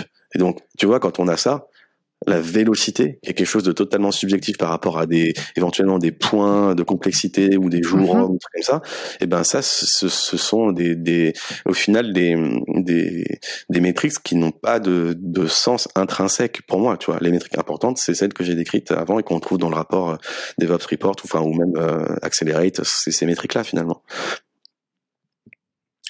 Euh, trois livres que tu conseilles aux gens qui nous écoutent? Euh, il y en a tellement. Euh, déjà, je, je, je, conseillerais vraiment de, de lire euh, euh Implementing Domain Driven Design par Vogue Vernon. Euh, parce que ça permet de comprendre vraiment euh, l'intérêt euh, d'une architecture découplée. De, enfin voilà, on, on, ça permet de comprendre plein de choses. c'est un pavé, hein, il, y a, il y a 700 pages, il est gros oh comme ça. Euh, en face de moi. Voilà, mais c'est extrêmement intéressant. Euh, Qu'est-ce que je conseillerais d'autre ensuite? Euh, Je regarde un peu hein, dans ce que dans ce que j'ai là, ce que ce que je conseillerais. Euh, J'aime, je, je, je, dirais aussi, bah, c'est dans le alors c'est un, c'est un, un, truc que j'ai pas euh, là que j'ai que en ebook, euh, mais j'ai beaucoup aimé euh, 99 Bottles of Beer de Sandy euh, Metz, euh, qui est le meilleur bouquin sur le l'orienté objet que j'ai pu lire. En fait, dans, dans, dans, tout le bouquin, ça apprend à, à refactorer du code et du coup, ça montre tous les principes euh, solides, des trucs comme ça, comment ils sont nés, de quelles problématiques, de quels trucs. C'est c'est vraiment hyper bien foutu. Donc ça, c'est c'est top. Je le conseille vraiment aussi. Et après, bah, je conseillerais de dire aussi le livre Accelerate, quoi, pour avoir une vision de l'industrie, pour comprendre euh, quels sont les critères qui font un, avéré de la qualité logicielle, de comment, euh, quels sont, d'un point de vue technique ou communicationnel, les leviers sur lesquels on peut agir pour pour tout ça, quoi. Et après, j'en ai plein. Enfin, franchement, là, j'en ai une cinquantaine devant moi des bouquins et je, je les ai pas tous lus encore, mais je, les conseillerais quasiment tous. Mais euh, qui c'est qui a écrit Accelerate? Euh, c'est alors il y a euh, Jess Humble et euh, deux, deux, autres meufs. Enfin c'est il y a, il y a deux personnes. Euh, je les, attends, je sais pas si je, je l'ai là. Attends.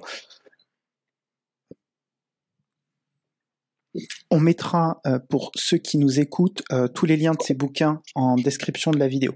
C'est ça. Et donc c'est Nicole Forsgreen, Jess Humble et Jen Kim. C'est noté. Et, donc ça c'est hyper intéressant. Et puis globalement tous les ans quoi, il y a le State of, enfin Accelerate State of DevOps qui sort. Là il y a le celui de 2021 qui est sorti. Euh, c'est un peu redondant chaque année hein, parce que ça dit un peu toujours la même chose, mais ça, ça met quand même toujours en exergue ces, ces, ces éléments là hyper importants quoi pour la pour la qualité logicielle. Parce que encore une fois, l'idée c'est pas de se toucher la nouille à dire un truc, ouais, vas-y, on va faire des trucs euh, hyper, euh, hyper bien, hyper, euh, hyper machin, qui allie les bonnes pratiques et tout. Non, l'idée, in fine, c'est tout, c'est quand même de faire le meilleur produit pour le client final avec le moins d'argent possible et avec la, les possibilités d'évolution du projet les plus souples possibles. Quoi, c'est ça l'objectif en tant que développeur. C'est, c'est, pas, c'est pas de se dire, ah ouais, bah aujourd'hui, vas-y, je vais scale un Redis, ça, ça va être trop bien et tout. Ça, c'est des trucs cool que tu kiffes faire, machin et tout, mais c'est pas l'objectif euh, de, de, du développeur. Où est-ce qu'on peut te retrouver? Sur LinkedIn, principalement en ce moment. Euh, donc vous tapez mon nom euh, très compliqué sur LinkedIn et vous êtes sûr que c'est moi, il y en a qu'un. Euh, donc, euh, donc, oui, pour l'instant c'est vraiment principalement sur LinkedIn. Et donc sur la, la, la, newsletter, donc sur Substack, euh, je me tâte à extraire les articles sur un blog séparé. Je sais pas, je verrai euh, à terme peut-être que je ferai ça, mais euh, parce que euh, pour qu'éventuellement des gens puissent venir depuis euh, Google dessus, quoi, si ça intéresse sur les sujets. Mais mhm. sinon, pour l'instant, voilà, c'est majoritairement LinkedIn et sur le Slack de Willcom aussi, j'y suis beaucoup. donc vous pouvez nous, nous rejoindre là-bas. Il y a beaucoup, c'est hyper intéressant, très bienveillant. Il n'y a pas de mauvaises questions. C'est c'est c'est très bien. Il faut qu'il il faut qu'il nous demande une invitation, par contre. Non. Pour pour le Slack. Non il, le, lien d'inscription libre? Le, lien est dans l'inscription de Michael Azerat sur LinkedIn, je crois, dans sa bio. C'est c'est accessible, il me semble. Donc il y a pas de il y a pas de souci. Sinon vous pouvez me demander en privé. Et puis sinon après voilà, n'hésitez pas si vous avez des, questions ou quoi. Je suis disponible sur LinkedIn. Je réponds. Euh, J'essaie vraiment de répondre à tout le monde, euh, sauf aux recruteurs euh, relous. Mais sinon je réponds à tout le monde. Allez ça y est, ne commence pas avec les recruteurs. non mais en fait c'est même pas des recruteurs, c'est des bots recruteurs. Donc du coup je réponds pas quoi. Mais euh, mais bon. Donc euh, donc voilà. Ok. Euh, merci beaucoup, Pierre. Ben, merci à toi.